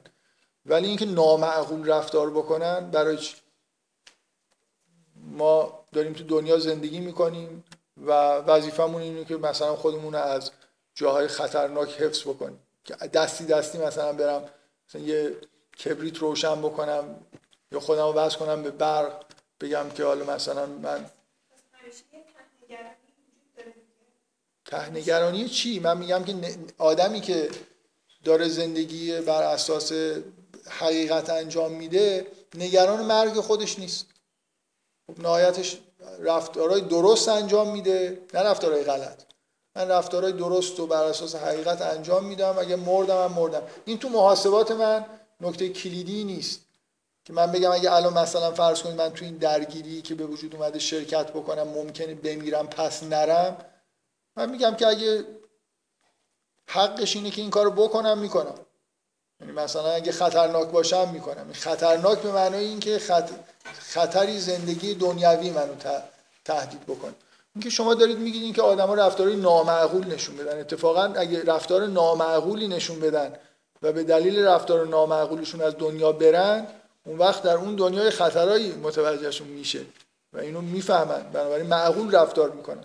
اگه می‌تونن زلزله شده می‌تونن از اینجا برن بیرون میرن. ولی سوار کول مردم هم نمیشن همه رو نگه بندازن عقب که خودشون رو نجات بدن. این این رفتار رفتار بر اساس حق- حقیقت نیست.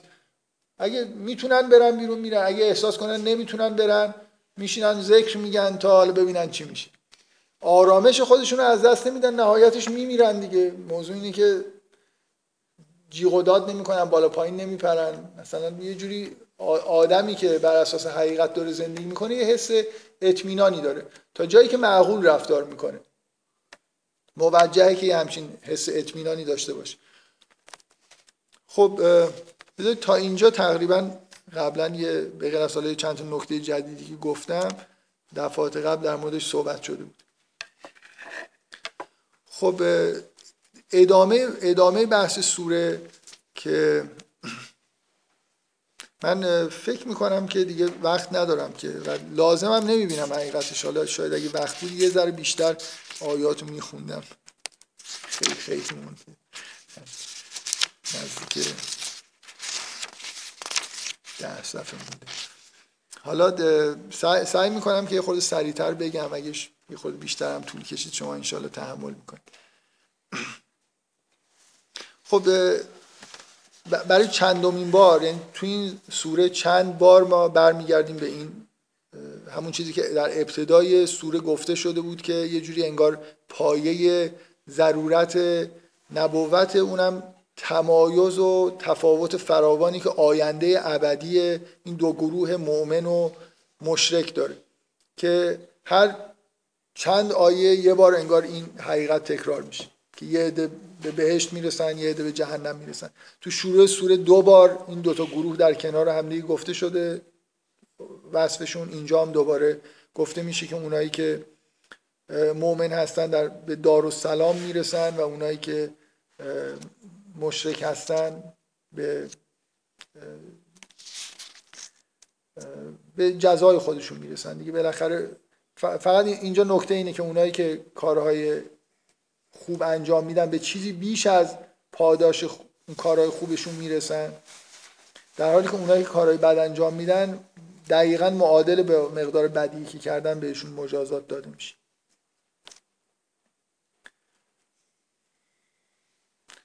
خب در ادامه این آیاتی میاد که اشاره می‌کنه به اینکه یعنی فکر کنم از نظر محتوای این مهمه که در موردش بحث بکنیم.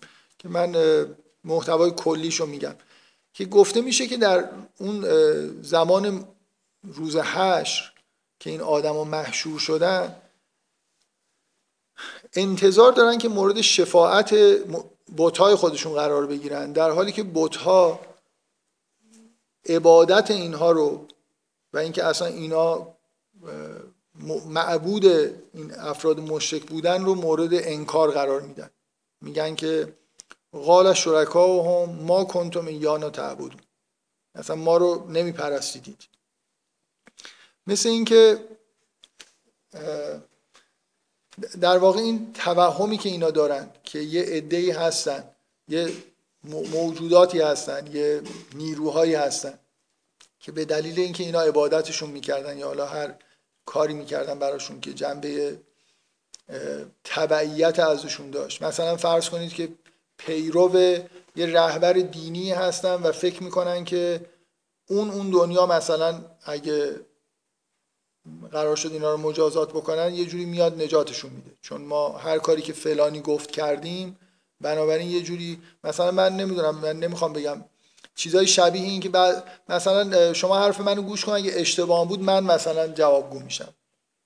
که یه آدمی هست که من از بزرگانی مثلا در قوم ما بودن ما پیروی کردیم ازشون انتظار داریم که اون دنیا مثلا اینا بیان یه جوری ما رو شفاعت بکنن.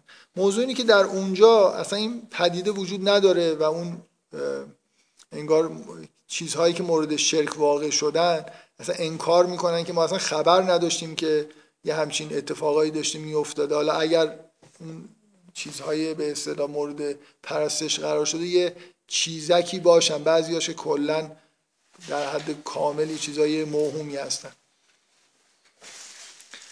این این قسمت که اینا در واقع مورد انکار قرار می‌گیرن پاسخ اینه که در واقع شرک معمولا با امید به شفاعت در واقع انجام میشه.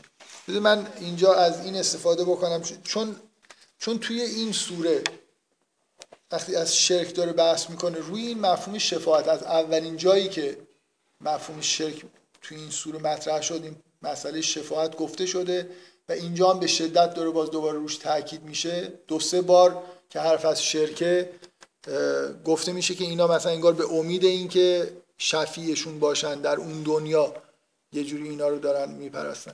من می‌خوام از اون نکته ای که حالا باز نکته واضحیه ولی اینو روش تاکید بکنم که بالاخره رابطه بین این مسئله اطمینان به حیات دنیا و عقاید مشرکانه چیه؟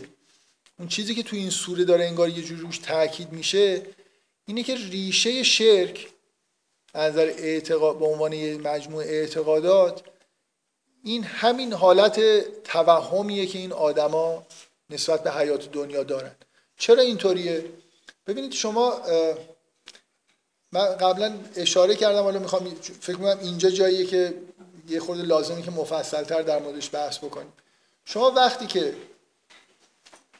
یه سبکی از زندگی داریم این واقعیت اینه که ما عقایدمون و مردم اکثریتشون عقاید خودشون بر اساس استدلال و اینجور چیزا به دست نمیارن.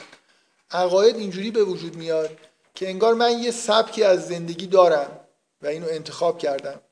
و حالا احتیاج به عقایدی دارم که این سبک زندگی من توجیه بشه.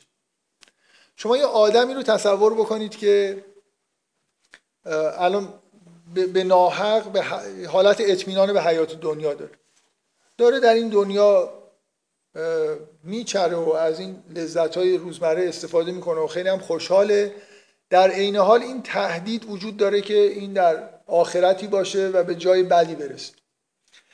برای این آدم یه اعتقاد مشرکانه که بیاد بهش بگه تو اگه سالی یه بار مثلا در یه مراسمی شرکت بکنی برای فلان بت مثلا یه دست گل بیاری. این توی اون دنیا یه جوری شفاعتتو می‌کنه خیلی عقیده دلچسبیه. چون میچسبه بهش اعتقاد پیدا می‌کنه. یعنی شرک ببینید توی این سوره به دلیل مناسبتی که با محتوای سوره داره به این دلیل روی مسئله شفاعت به عنوان یه بخشی از اعتقادات مشرکانه تاکید بیشتری هست. و روی اینکه این اتفاق نمیفته یعنی وقتی که به آخرت برسیم اصلا این موجوداتی که مورد عبادت بودن کلا منکر این هستن که عبادت شدن اصلا خبری بوده. اونایی که قرار شفاعت بکنن نه, نه اینکه کاری نمی‌کنن اصلا نمی‌دونن که قرار کاری انجام بدن یا نه. یه عده‌ای اومدن مثلا به اینا ات... یه کارایی کردن که اینا بعدا یه کاری انجام بدن. این عقیده عقیده مشرکانه اعتقاد به این که یه موجوداتی هستن که من با کمترین کار ممکن. ببینید من ممکنه شفیع من خود خداوند باشه. این خوبه دیگه خداوند می‌تونه شفاعت بکنه. یعنی من خدا رو راضی نگه دارم. خداوندم اون دنیا منو از بلایایی که ممکنه سرم بیاد نجات میده. خب این نتیجهش اینه که باید اخلاقی زندگی بکنم خیلی کارا رو نکنم خیلی کارا رو بکنم. خداوند بالاخره یه مجموعه شرایع و چیزی فرستاده میگه که از اینا تبعیت بکنید کارهای بد نکنید کارهای خوب بکنید که تو اون دنیا مثلا به جای خوبی برسید. ولی این بوتا معمولا خاصیتشون این بود که راضی نگه داشتنشون خیلی ساده بود. یه سهمی از گندم و یه دونه بزی چیزی حد اکثر چیزی بود که در سال ممکن بود لازم بشه که داده بشه تا اینکه یه قومی مثلا حفظ بشن و شفاعتشون رو بکنه. اینجور اعتقادات یعنی اعتقاد به اینکه یه موجوداتی هستن که میشه اینا رو در واقع یه جوری برای امنیت در اون دنیا به کار برد اعتقادات مناسبی هستن که اون حالت به اطمینان به حیات دنیا رو حفظ می‌کنن. اینه که اعتقاد مشرکانه به این آدما یه جور انگار توجیه منطقی میده که چرا دارن اینجوری زندگی می‌کنن در این حال آروم هستن. من قبلا این حرف زدم بازم میگم. مشابه این اعتقاد ما الان مثلا تو جامعه خودمون داریم. اگه کسی واقعا گول این حرفا رو خورده که هر غلطی مثلا کرد کرد اگه بیاد توی نمی‌دونم مجلس امام حسین یه قطره اشک بریزه همه گناهانش پاکه و امام حسین اون دنیا شفاعتشو می‌کنه. هیچ فرقی نداره با آدمای مشرکی که اعتقاد یعنی یه اعتقاد موهومیه و دقیقا به درد همین می‌خوره که این آدما برن هر کاری دلشون می‌خواد تو زندگی دنیایشون بکنن. و هستن متاسفانه تو جامعه ما آدمایی که اینجوری یعنی خیلی چیزها رو رعایت نمی‌کنن کلا سر مردم می‌ذارن. و واقعا یه جوری فکر می‌کنن که شرکت مثلا در یه مراسم عزاداری که سالی یه بارم همون تاسو و آشوراش کافیه ظاهرا.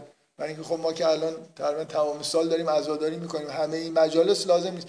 میگن یه بار اگه توی مجلسی بری نمی‌دونم اشک بریزی این دیگه امام حسین شفیعت میشه. این همون این فکر کنم این اتفاقی که میفته امام حسین روز قیامت میگه من خبر ندارم نمی‌دونم. کی این حرفو زده اینا چی گفتن؟ و فکر کنم امام حسین هم بتونه این حرفو بزنه که اینا اصلا برای من اشک نریختن. برای اینکه اصلا نمی‌دونن امام حسین چی هست و کیه. واقعا درکی از حقیقت امام حسین که ندارن. یه اسمی شنیدن دیگه. اینجور کلک ها ببینید کلک نمیشه زد اینجور اعتقادات. من می‌خوام بگم ببینید شما داخل خود دین هم این اعتقادات آرامش دهنده که حالت قرص خواب آور دارن. طرف یه واقعیت این که آخرتی وجود داره آدما رو دچار تشویش می‌کنه. و یا باید مطابق با حقیقت زندگی بکنن و به یه جایی برسن تا این تشویششون برطرف بشه یا یه راهش هم اینه که از این قرصای خواباور مصرف بکنن. توی جامعه دینی هم اینجور قرصای خوابا همین قرصای خواباوری که باعث میشه که آدما بتونن بعد شب بخوابن دیگه. سوال که اینا چجوری شب میخوابن اینه که احتمالا از یه قرص های اینجوری استفاده می‌کنن بله بفهم من فکر کنم نذاریم شما سوال کنید. اه، سوالاتتون بد نیست ولی چون میگید اولین جلسه است که میای به احترام کسای دیگه ای که گاهی یه آدمای جلسه یه جلسه میان و یه چیزایی می‌پرسن که قبلا در موردش بحث شده. بعد یه جوری منم یه جوری حسم اینه که یه سوالی میشه حتما جواب بدم. نگم که دوست ندارم بگم مراجعه کنید به جلسه مثلا سی و نهم که نمی‌دونم کدوم جلسه هم بوده. شما سوالاتون بد نیست ولی یه خورده فکر می‌کنم خارج از موضوعه و اگه الان سوال بکنید بعد من جواب میدم. میگم سوال نکنید بهتر. از چیز به اصطلاح خود وقت کم داریم. می‌خواید بعد از جلسه از من بپرسید. ببخشید. خب این بنابراین این صحنه یه مقدار شگفت انگیز که شفاعتی صورت نمی‌گیره. در واقع بت‌ها اصلا منکر این هستن که این آدما عبادتی انجام دادن و کاری براشون. و, زل عنهم ما کانو یفترون. اینکه این افتراهایی که بستن و گفتن که ما این کارا رو می‌کنیم بعدا اون دنیا اتفاقی میفته اینا در روز حشر برملا میشه. من راستش یه عجله که دارم که حتما تموم بکنم اینه که با این ترافیکی که من اومدم تصمیم گرفتم که بگم تا عید دیگه تعطیل و الان دارم مشکل ندارم که این تعداد جلساتی که بیشتر بشه. مشکل اینه که یه هفته دیگه قبل از عید مثلا فکر می‌کنم نم... گفتم این سوره تموم میشه مثلا دو, دو جلسه نمیایم سوره جدید و بعد از عید شروع می‌کنیم. ولی اینکه یه جلسه این سوره رو بذاریم بعد از عید این یه جوری به نظر من کار درستی نیست. اینی که هی فکر کنم باید تسلیم بشم دیگه نمی‌تونم تا آخرین سوره برم. برای من هفته آینده بیایم مثلا هفته بعدشون من پنج و 18 دقیقه امروز راه افتادم. از راه دوری هم نیومدم و 6 و چند دقیقه رسیدم چهل دقیقه مثلا رسیدم اینجا. برای اینکه شب عیده و حالا هفته دیگه بیشتر شب عیده. این شب عید یه چیز مدرجیه. هر چی که به عید نزدیکتر بشیم چیزش بیشتر. بعد یه دفعه شب عید واقعی که میاد فرداش دیگه مثلا همه خیابونا پرنده پر نمیزن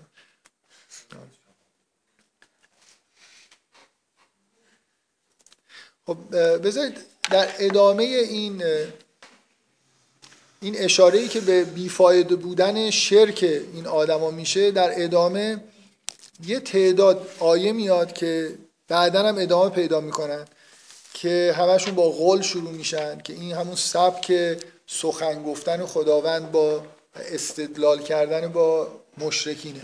که من وقتی درباره سوره انعام صحبت می‌کردیم به این نکته اشاره کردم که خداوند با به مؤمنین خطاب می‌کنه در قرآن یا ایها الذین آمنو یا حتی به عموم مردم که بینشون مؤمن و کافر هست خطاب می‌کنه یا ایها الناس. و مخصوصا روی این من تاکید می‌کنم که به بنی اسرائیل خطاب می‌کنه یا بنی اسرائیل. به اهل کتاب خطاب می‌کنه برای خاطر اینکه اعتقاد توحیدی دارن. ولی به مشرک خطاب نمی‌کنه خداوند. یا ایها المشرکین و یا ایها الکافرون و این حرفا نداریم. قل یا ایها الکافرون داریم. در هیچ جای قرآن شما خطاب مستقیم به افرادی که به خداوند به توحید اعتقاد ندارن نمی‌بینید. و معمولا به جاهایی که از قرآن می‌رسید که مخاطب.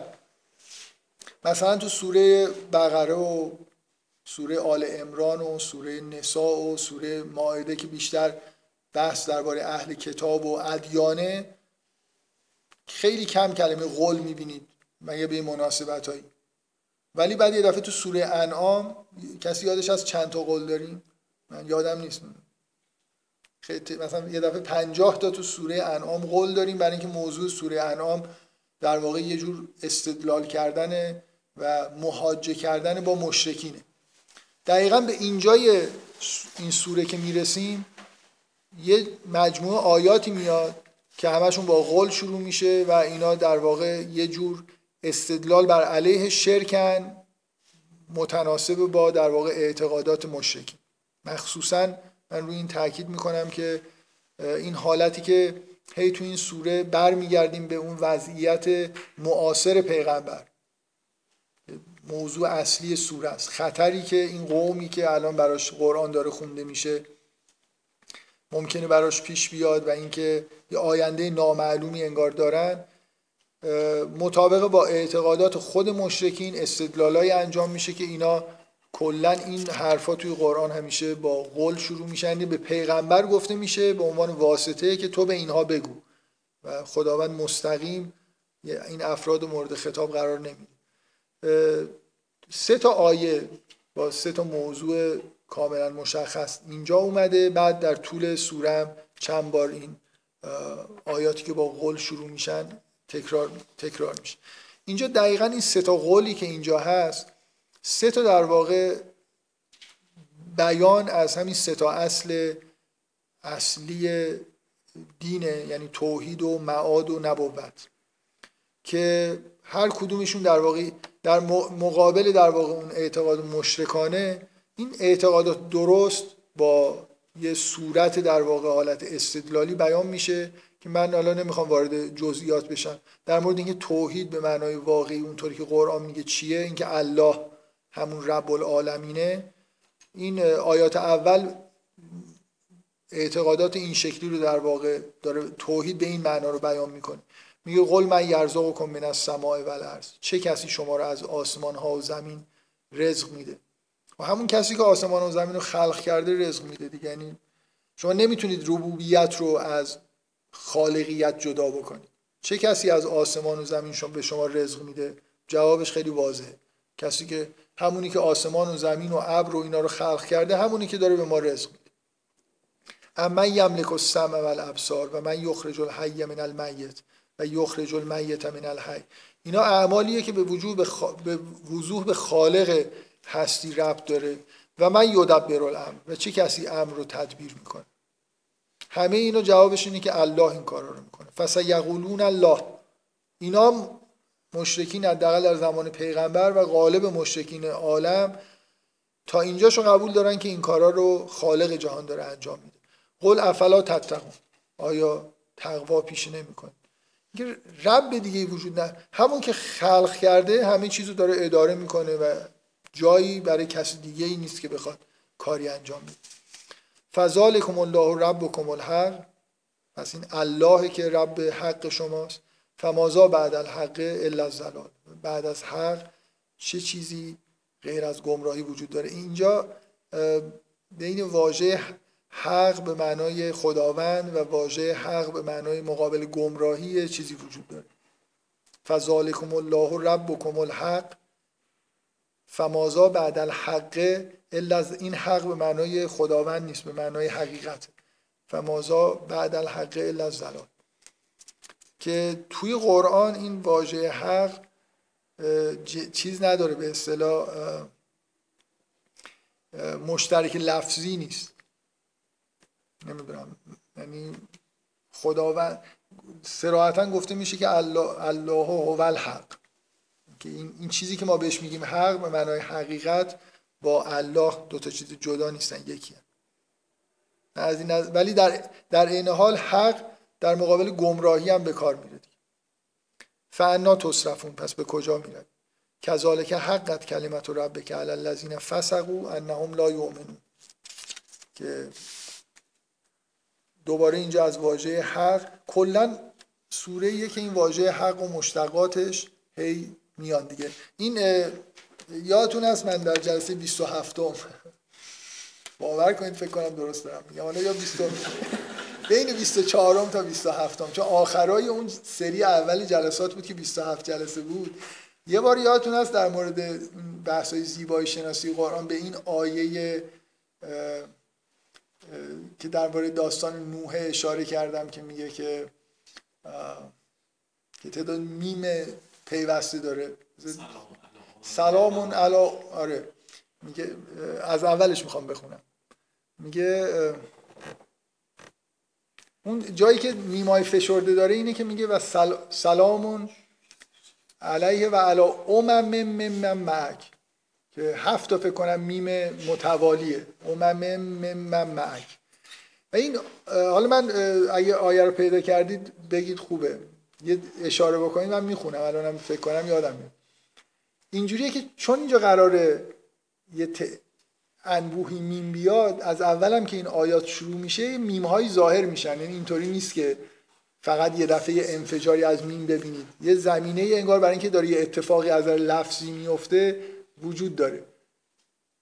میم و ب دیگه. این دوتا که توی شعر فارسی هم به دلیل غریب المخرج بودن برای اینکه شما کلا وقتی یه آدمایی مخصوصا مثل حافظ که خیلی این چیزها رو رعایت می‌کنه برای سلیس شدن و فساحت شعرشون الفاظ حروف غریب المخرج میارن. لزومی نداره مثلا هی همش سین بیارن. ز هم به سه چون غریب المخرجه بیان رو تسهیل می‌کنه. و میم و به دقیقا اینجوری چون از یه جایی تلفظ میشن. بگید اول آیه رو.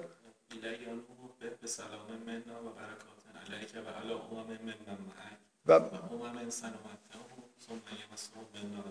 آیه رو بگید دقیقا من. 48 بود. 48 نزدیکش. میگه قیل یا نوح بت به سلام منا هم اولش هم این مم- منا یه چند تا میم فعلا اینجا پشت هم اومد.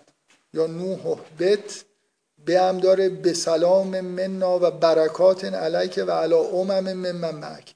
بعد ادامش هم فرود میاد. و امم سنمتعهم ثم یمسهم منا عذاب علیم. من بگم 20 تا چند تا میم داره. توی اینجا هم چیزه. نزدیک به اون لحظه انفجار واژه حق هستیم. که میگه که قل هل من شرکائکم من یهدی الی الحق. قل الله یهدی للحق. فمن یهدی الی الحق احق ان یتبع اما لا یهدی الا ان یهدا فما لکم کیف تحکمون این للحق فمن یهدی الی الحق احق و ان یتبع. چهار پنج تا مثلا حق اینجا تو این آیات اومده. دو سه تا هم در مقدمه شروع کرده به واژه استفاده از واژه حق. خب این آیات اول اولین قول در مورد توحید قول, قول دوم قل هل من شرکائکم من یبدأ الخلق ثم یعیده. قل الله یبدأ الخلق ثم یعیده فانا توفکون. خداست که خلق می‌کنه در واقع اشاره به معاد می‌کنه دیگه. همون خدایی که خلق کرده در واقع خلق رو به سمت خودش برمیگردونه و این معاد اتفاق میفته و قول سوم درباره نبوته که میگه قل هل من شرکائکم من یهدی الی الحق قل الله یهدی للحق آیا از شرکای شما کسی به سمت حق هدایت می‌کنه؟ خداست که به سمت الله که به سمت حق هدایت می‌کنه. افمن یهدی الی الحق احق و ان یتبع من لا یهدی الا ان یهدا آیا خدایی که به سمت آیا کسی که به سمت حق هدایت می‌کنه مستحق اینه؟ حقشه که آدم ازش تبعیت بکنه. اما لا یهدی الا ان یهدا یا کسی که خودش هدایت نمی‌کنه مگر اینکه در واقع خداوند هدایتش کرده باشه. فما لکم کیف تحکم. و ما یتبع اکثرهم الا الا ظنا ان ظن لا یغنی من الحق شیئا ان الله علیم بما یفعل. به اینجا این سه تا قول که در کنار هم دیگه اومد ادامه چیز میشه. به اصطلاح اینجا تموم میشه.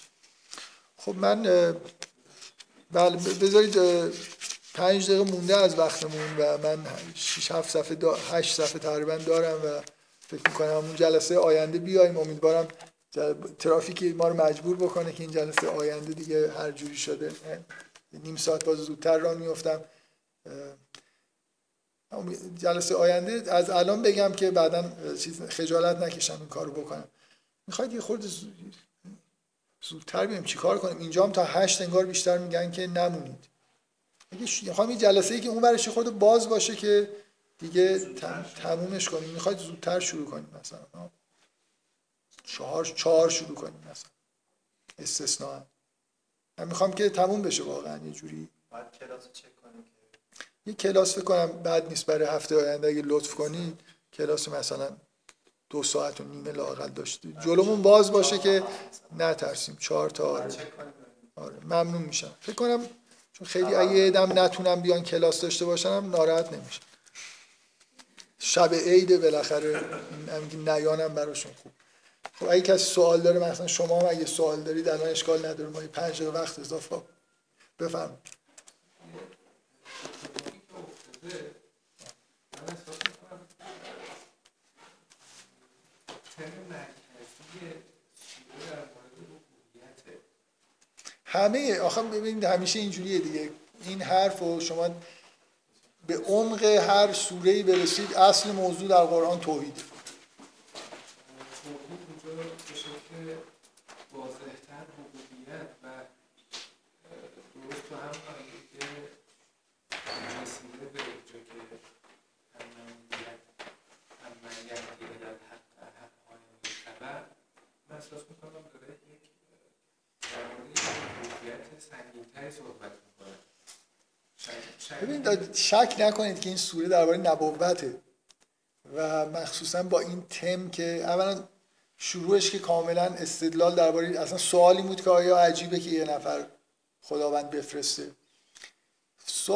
موضوع سوره اینه که افرادی رو خداوند میفرسته با این تم اصلی که خداوند در مورد این افر... پدیده وقتی کسی رو میفرسته ممکنه مجازات های یعنی به تا معاد دیگه صبر نکنه و اینکه همه اقوام به از حضرت یونس قومش تو این سوره گفته میشه اسم سوره هم یونسه که مورد مجازات قرار گرفتن. اینکه ممکنه نکات توحیدی خیلی فوق العاده تو این سوره وجود ولی نگید موضوع این سوره ربوبیت. بگید مثلا موضوع این سوره ربوبیت از اون جهت که خداوند چون ربه هادیه و بعد افرادی رو میفرسته و بعد یه عده رو مثلا اگه نپذیرن مجازات می‌کنه. ادامه بده. یعنی خود ربوبیت به معنای کلی منظور این سوره نیست من احساس می‌کنم قاطی شدن هدایت و ربوبیت یعنی اینکه اشتباه نگیرید این دوتا رو با هم یه جای شبیه اینم یه مطلب شبیه همین آیه یه جای دیگه داریم که اه، میگه اتخذوا احبارهم و رهبانهم اربابا من دون الله بله. و ما امروا و المسیح و المسیح ابن مریم و ما امروا الا لیعبدوا الله لیعبدوا الا لیعبدوا الله یعنی میگه که بر احبار خودشون رو مثلا روحانیون خودشون رو ارباب قرار دادن. رب گرفتن. ولی نداریم. ما تو تاریخ نداریم. مسیح رو داریم. ولی روحانیون رو نداریم. که کسی بهشون مقام خدایی داده باشه. بعدش هم دیگه بهشون گفتیم فقط نه بذارید این شما از این آیه چی می‌فهمید که حضرت یوسف توی زندان میگه ارباب متفرقون خیرون ام الله الواحد القهار یعنی چی ارباب متفرقون خیرون یعنی که متوجه نیستید که تدبیر روی یه نفر نه. از- زندانی از اون دو نفر زندانی می‌پرسه ارباب و متفرقون ارباب متفرق خوبه یا الله واحد قهار؟ این ارباب متفرق چرا بده؟ یعنی چه ارباب متفرق؟ شما منابع متعددی باشه که دستور بدن و شما بخواید اجرا بکنید بهتره یا یه منبعی مثل الله داشته باشید اون فقط دستور بده شما دستوراتون رو انجام بدید. اینا احب... از احبار خودشون پیروی می‌کردن به این معنا که انگار اربابشون هستن. یعنی یه جوری مسئله تبعیت از روحانیت نه اینکه روحانیت خودشون رو رب به خودشون گرفتن. که من می‌خوام کلمه ارباب رو که مشتق از رب شده به معنای دقیقا رب نگیرید به معنای یه کسی که دستور میده و من اجرا می‌کنم.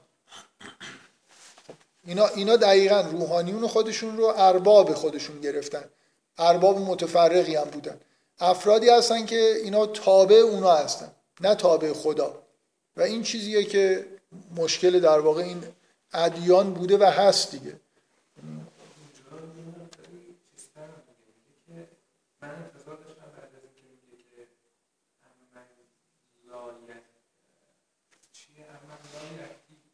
الا ایهدا. اما لا یهدی الا ایهدا.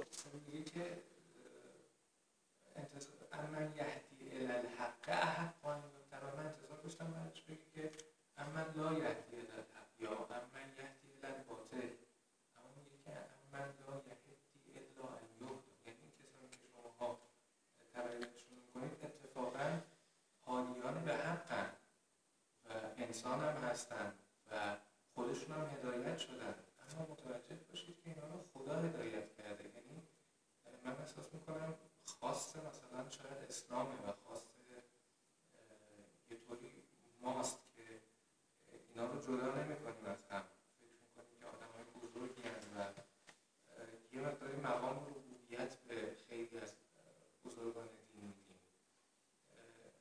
احساس می‌کنم یه همچین چیزی. اینو بذارید در کنار استفاده از حق با در نظر گرفتن اینکه حق هم اسمی از خداست که ما در واقع صوفیت مثلا. ببینید مسئله طبیعت از انسان به نظر من هست. اینجا در واقع داره یه جوری اشاره می‌کنه به اینکه از انسان ها تبعیت نکنید.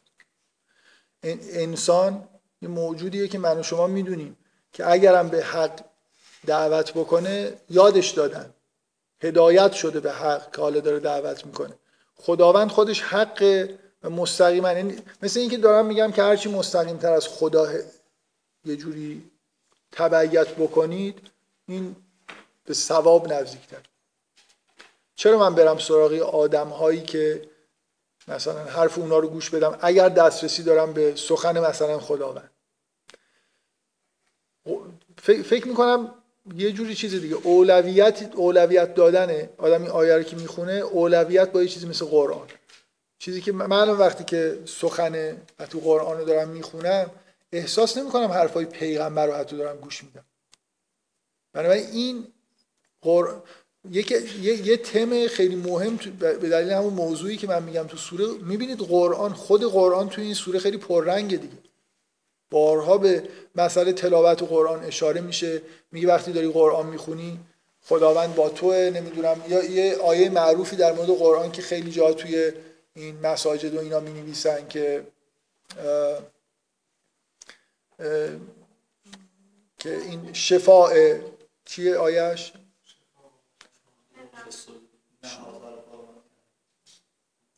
و شفاء لما الصدور. این این توصیف معروف قرآن. اینا همه توی برای خاطر اینکه مسئله اینه که واقعا اینجا قرآن داره تلاوت میشه برای این جمعیت و اینا میپذیرن یا نمیپذیرن. خود قرآن توی این سوره به عنوان اون اصل در واقع دعوت پیغمبر و معجزه پیغمبر. ته- یکی از آیات تحدی این که اگه می‌تونید یه, س- یه چیزی مثل قرآن بیارید تو همین سوره است. بنابراین به خود قرآن من- شما می‌تونید با توجه به این محتوا این آیه رو اینجوری بفهمید که تبعیت از کلام مستقیم خداوند بهتره. یا برید از یه آدمی که حالا مثلا فرض کنید چیزایی بلد و چیزایی یاد گرفته حالا اصولا هم حرفای خوبی می‌زنه. کدوم اینا شما بیشتر میپسندید؟ اگه دسترسی به کلام حق داشته باشید مستقیم یا دسترسی به واسطه داشته باشید به آدمایی که احتمالاً خودشون هدایت شدن. خب معلومه اگه من بتونم کلام حق رو مستقیم بهش دست هدایت رو ازش بگیرم کار درست داریم یه بله؟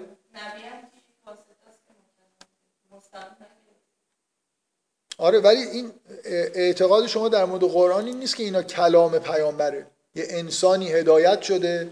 شاید مثلا دکتر سروش اینجوری فکر کنه. حالا من نمی‌دونم. اخیرا دوباره انگار یه مقاله کتابی چیزی منتشر کرده. این موضوعات مطرح شده. اینکه یه آدمی مثلا یه عارفی یا یه پیامبری هدایت بشه توسط خداوند بعد بیاد حرفای خود حرفایی که فهمیده رو برای ما بزنه. یا اینکه کلام مستقیم خداوند رو برای ما نقل بکنه.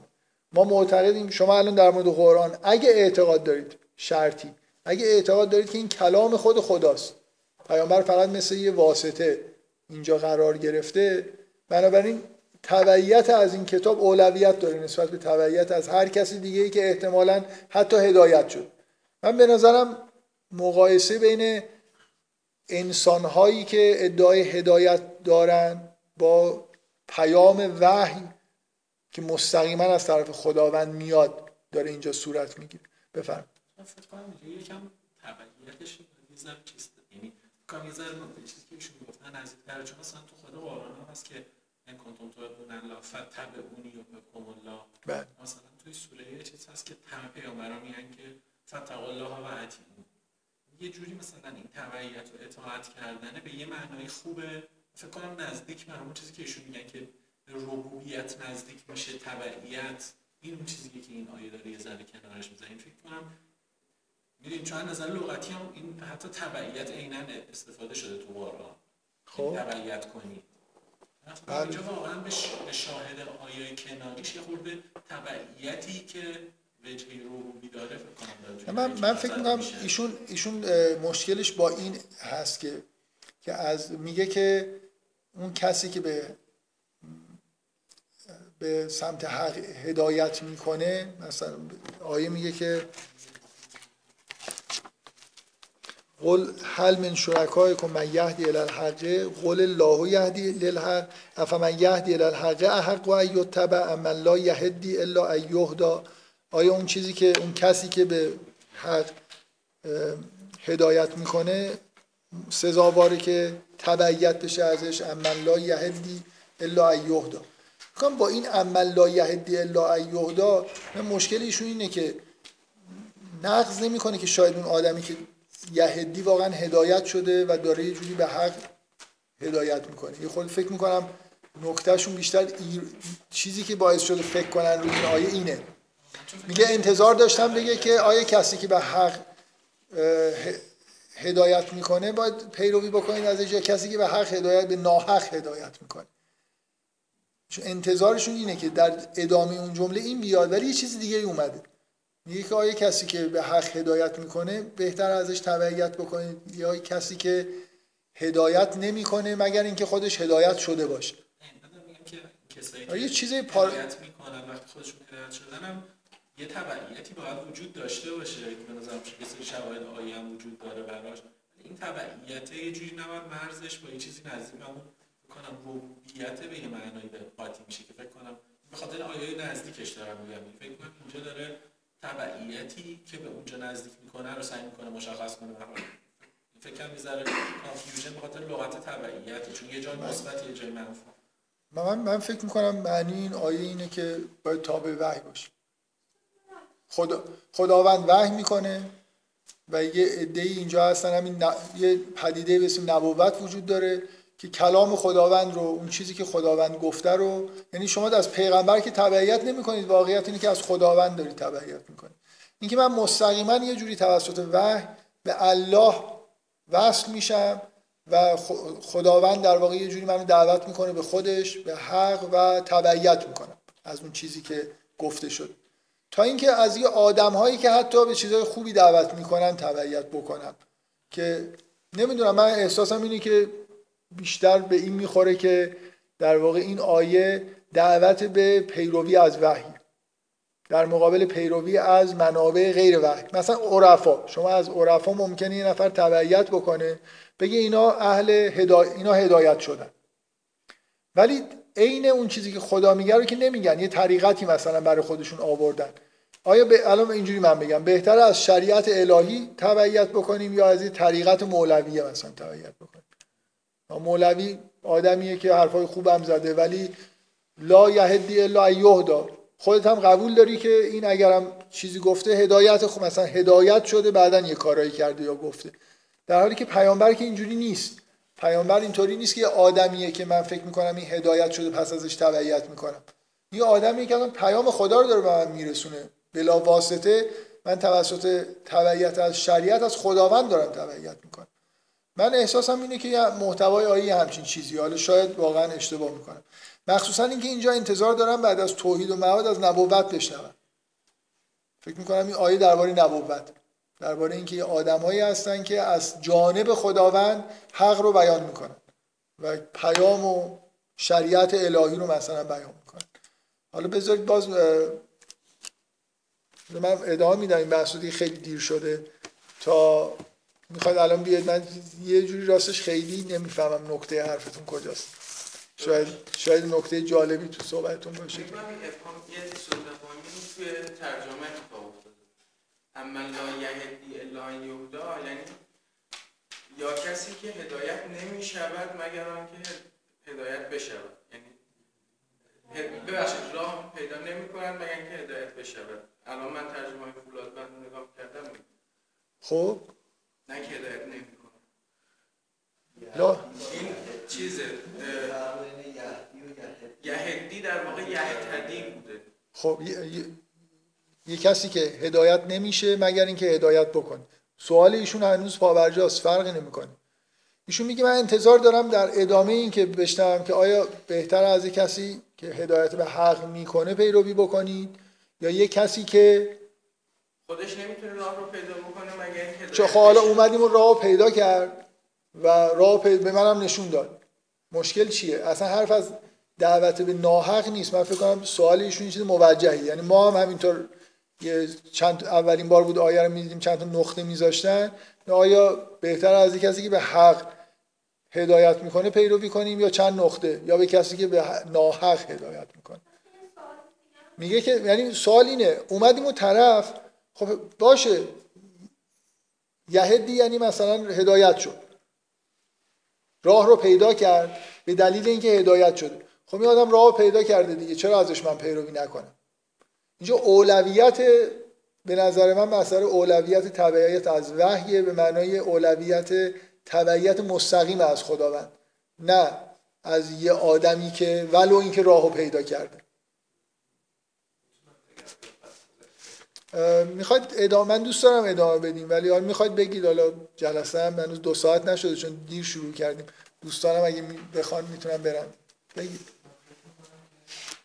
از چند تا آیه قبلش و اصلا از اونجایی که اولین بار شروع کرد از رب استفاده کردن اه، داره اینو میگه که هیچ چیز رو آلوده نکنید باهاش حتی حتی اه، اگر اون چیزی که دارید اه، اه، مقام ربوبیت بهش می‌دید چیزی باشه که واسه هدایت شما به حق شده آیات قبلی هم میگه که از کی کی بهتره اون کسی که خودش خلق کرده و ادامه داده و اون کسی که اه، داره از این شکل خفی قبلش صحبت می‌کنه که شما متوجه باشید که اه، رزق شما هم از یه جای خاصی داره میاد هیچ چیز دیگه ای رو کنارش نبینید همینطور ادامه میده وقتی که از حق استفاده می‌کنه من مدام یاد تناظر حق با وجود میفتم که حق هم مثل وجود یه چیزیه که غیر از اون دیگه هیچی نیست. و شما غیر از اون منگونه نگاه که چیزی رو کنارش قرار می‌دید. اه، من از قبل از که به این آیه برسه این حس خیلی دارم تربیت شده این ببخشید این شامل پیامبرم میشه من دون الله. خب. که داریم داریم انگار یه چیزایی رو میاریم کنار خدا. مثلا صدا می‌کنیم یه کسی غیر از خدا. رو یه جای دیگه هم باز هست که که برای آخه ببینید الان آیه مگه نمیگه اف من یهدی ال الحق احق و ایتبع. آیا کسی که به سمت حق هدایت می‌کنه سزاوارتره که ازش تبعیت بشه یا؟ خب بنابراین داره دعوت می‌کنه به, به نظر من واضح داره دعوت می‌کنه به تبعیت از پیامبر که داره به حق دعوت می‌کنه.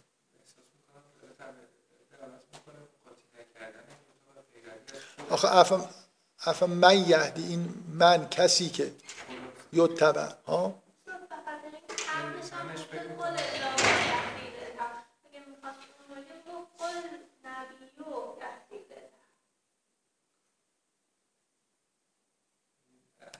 خب آیا از خود ولی ببین من محتوای این خلاصه سو... آیه چیه که از این وحیی که بهتون شده از این قرآن تبعیت بکنید؟ و این حرفی که زدید کاملا درسته. یعنی اف... آیه کسی که داره به حق هدایت می‌کنه یعنی خداوند یعنی همین قرآن وحی. نمی‌دونم. به نظر شما؟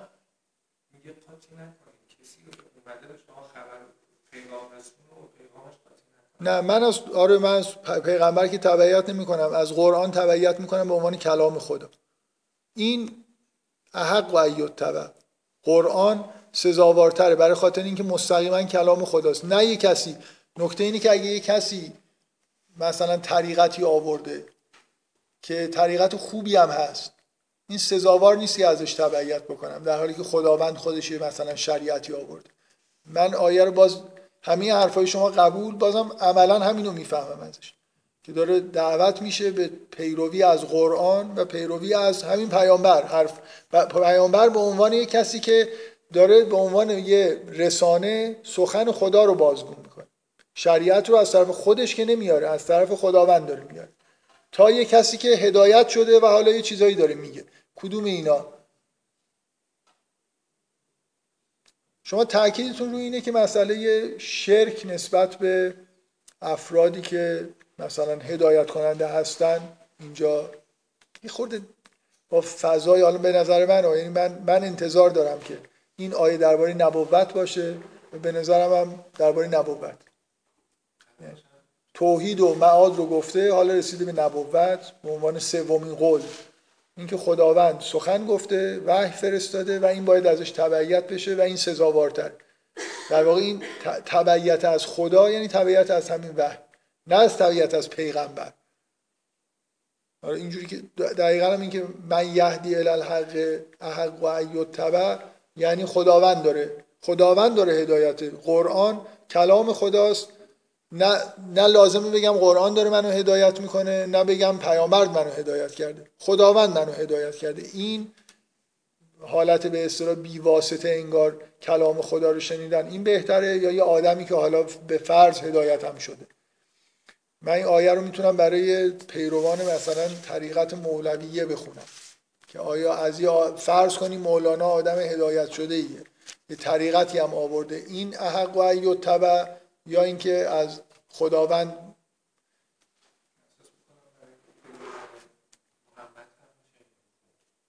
اگر تبعیتشون از پیغمبر حالت غیر از تبعیت از خدا تبعیت از خود اون فرد پیدا کرده باشه. یا خب احساس می‌کنم بیشتر تم از یکی دو سال قبل تم رفت کرد رو بودن این شرکاست تا دعوت به خود من به دلیل محتوای اتفاق قبل و بعدش فکر می‌کنم اینجوری نیست. این می‌خوام بگم این نکته ای که شما میگید درسته ولی اینکه این آیه رو بخوایم ازش این نتیجه رو بگیریم حسم اینه که اینجوری نیست. آیه دعوت به پیروی از وحی به عنوان پیروی مستقیم از خداوند. آره. نیست که قرآن واسه این منظور که شما میگید استفاده کنید. اون قرآن واقعا لغت تبعه برای پیغمبر اصلا اینو آوردم. این آیه فکر می‌کنم ذهن اندازی به نظرم میاد که ممکنه حالا برای خودم خود کار از این خوبه که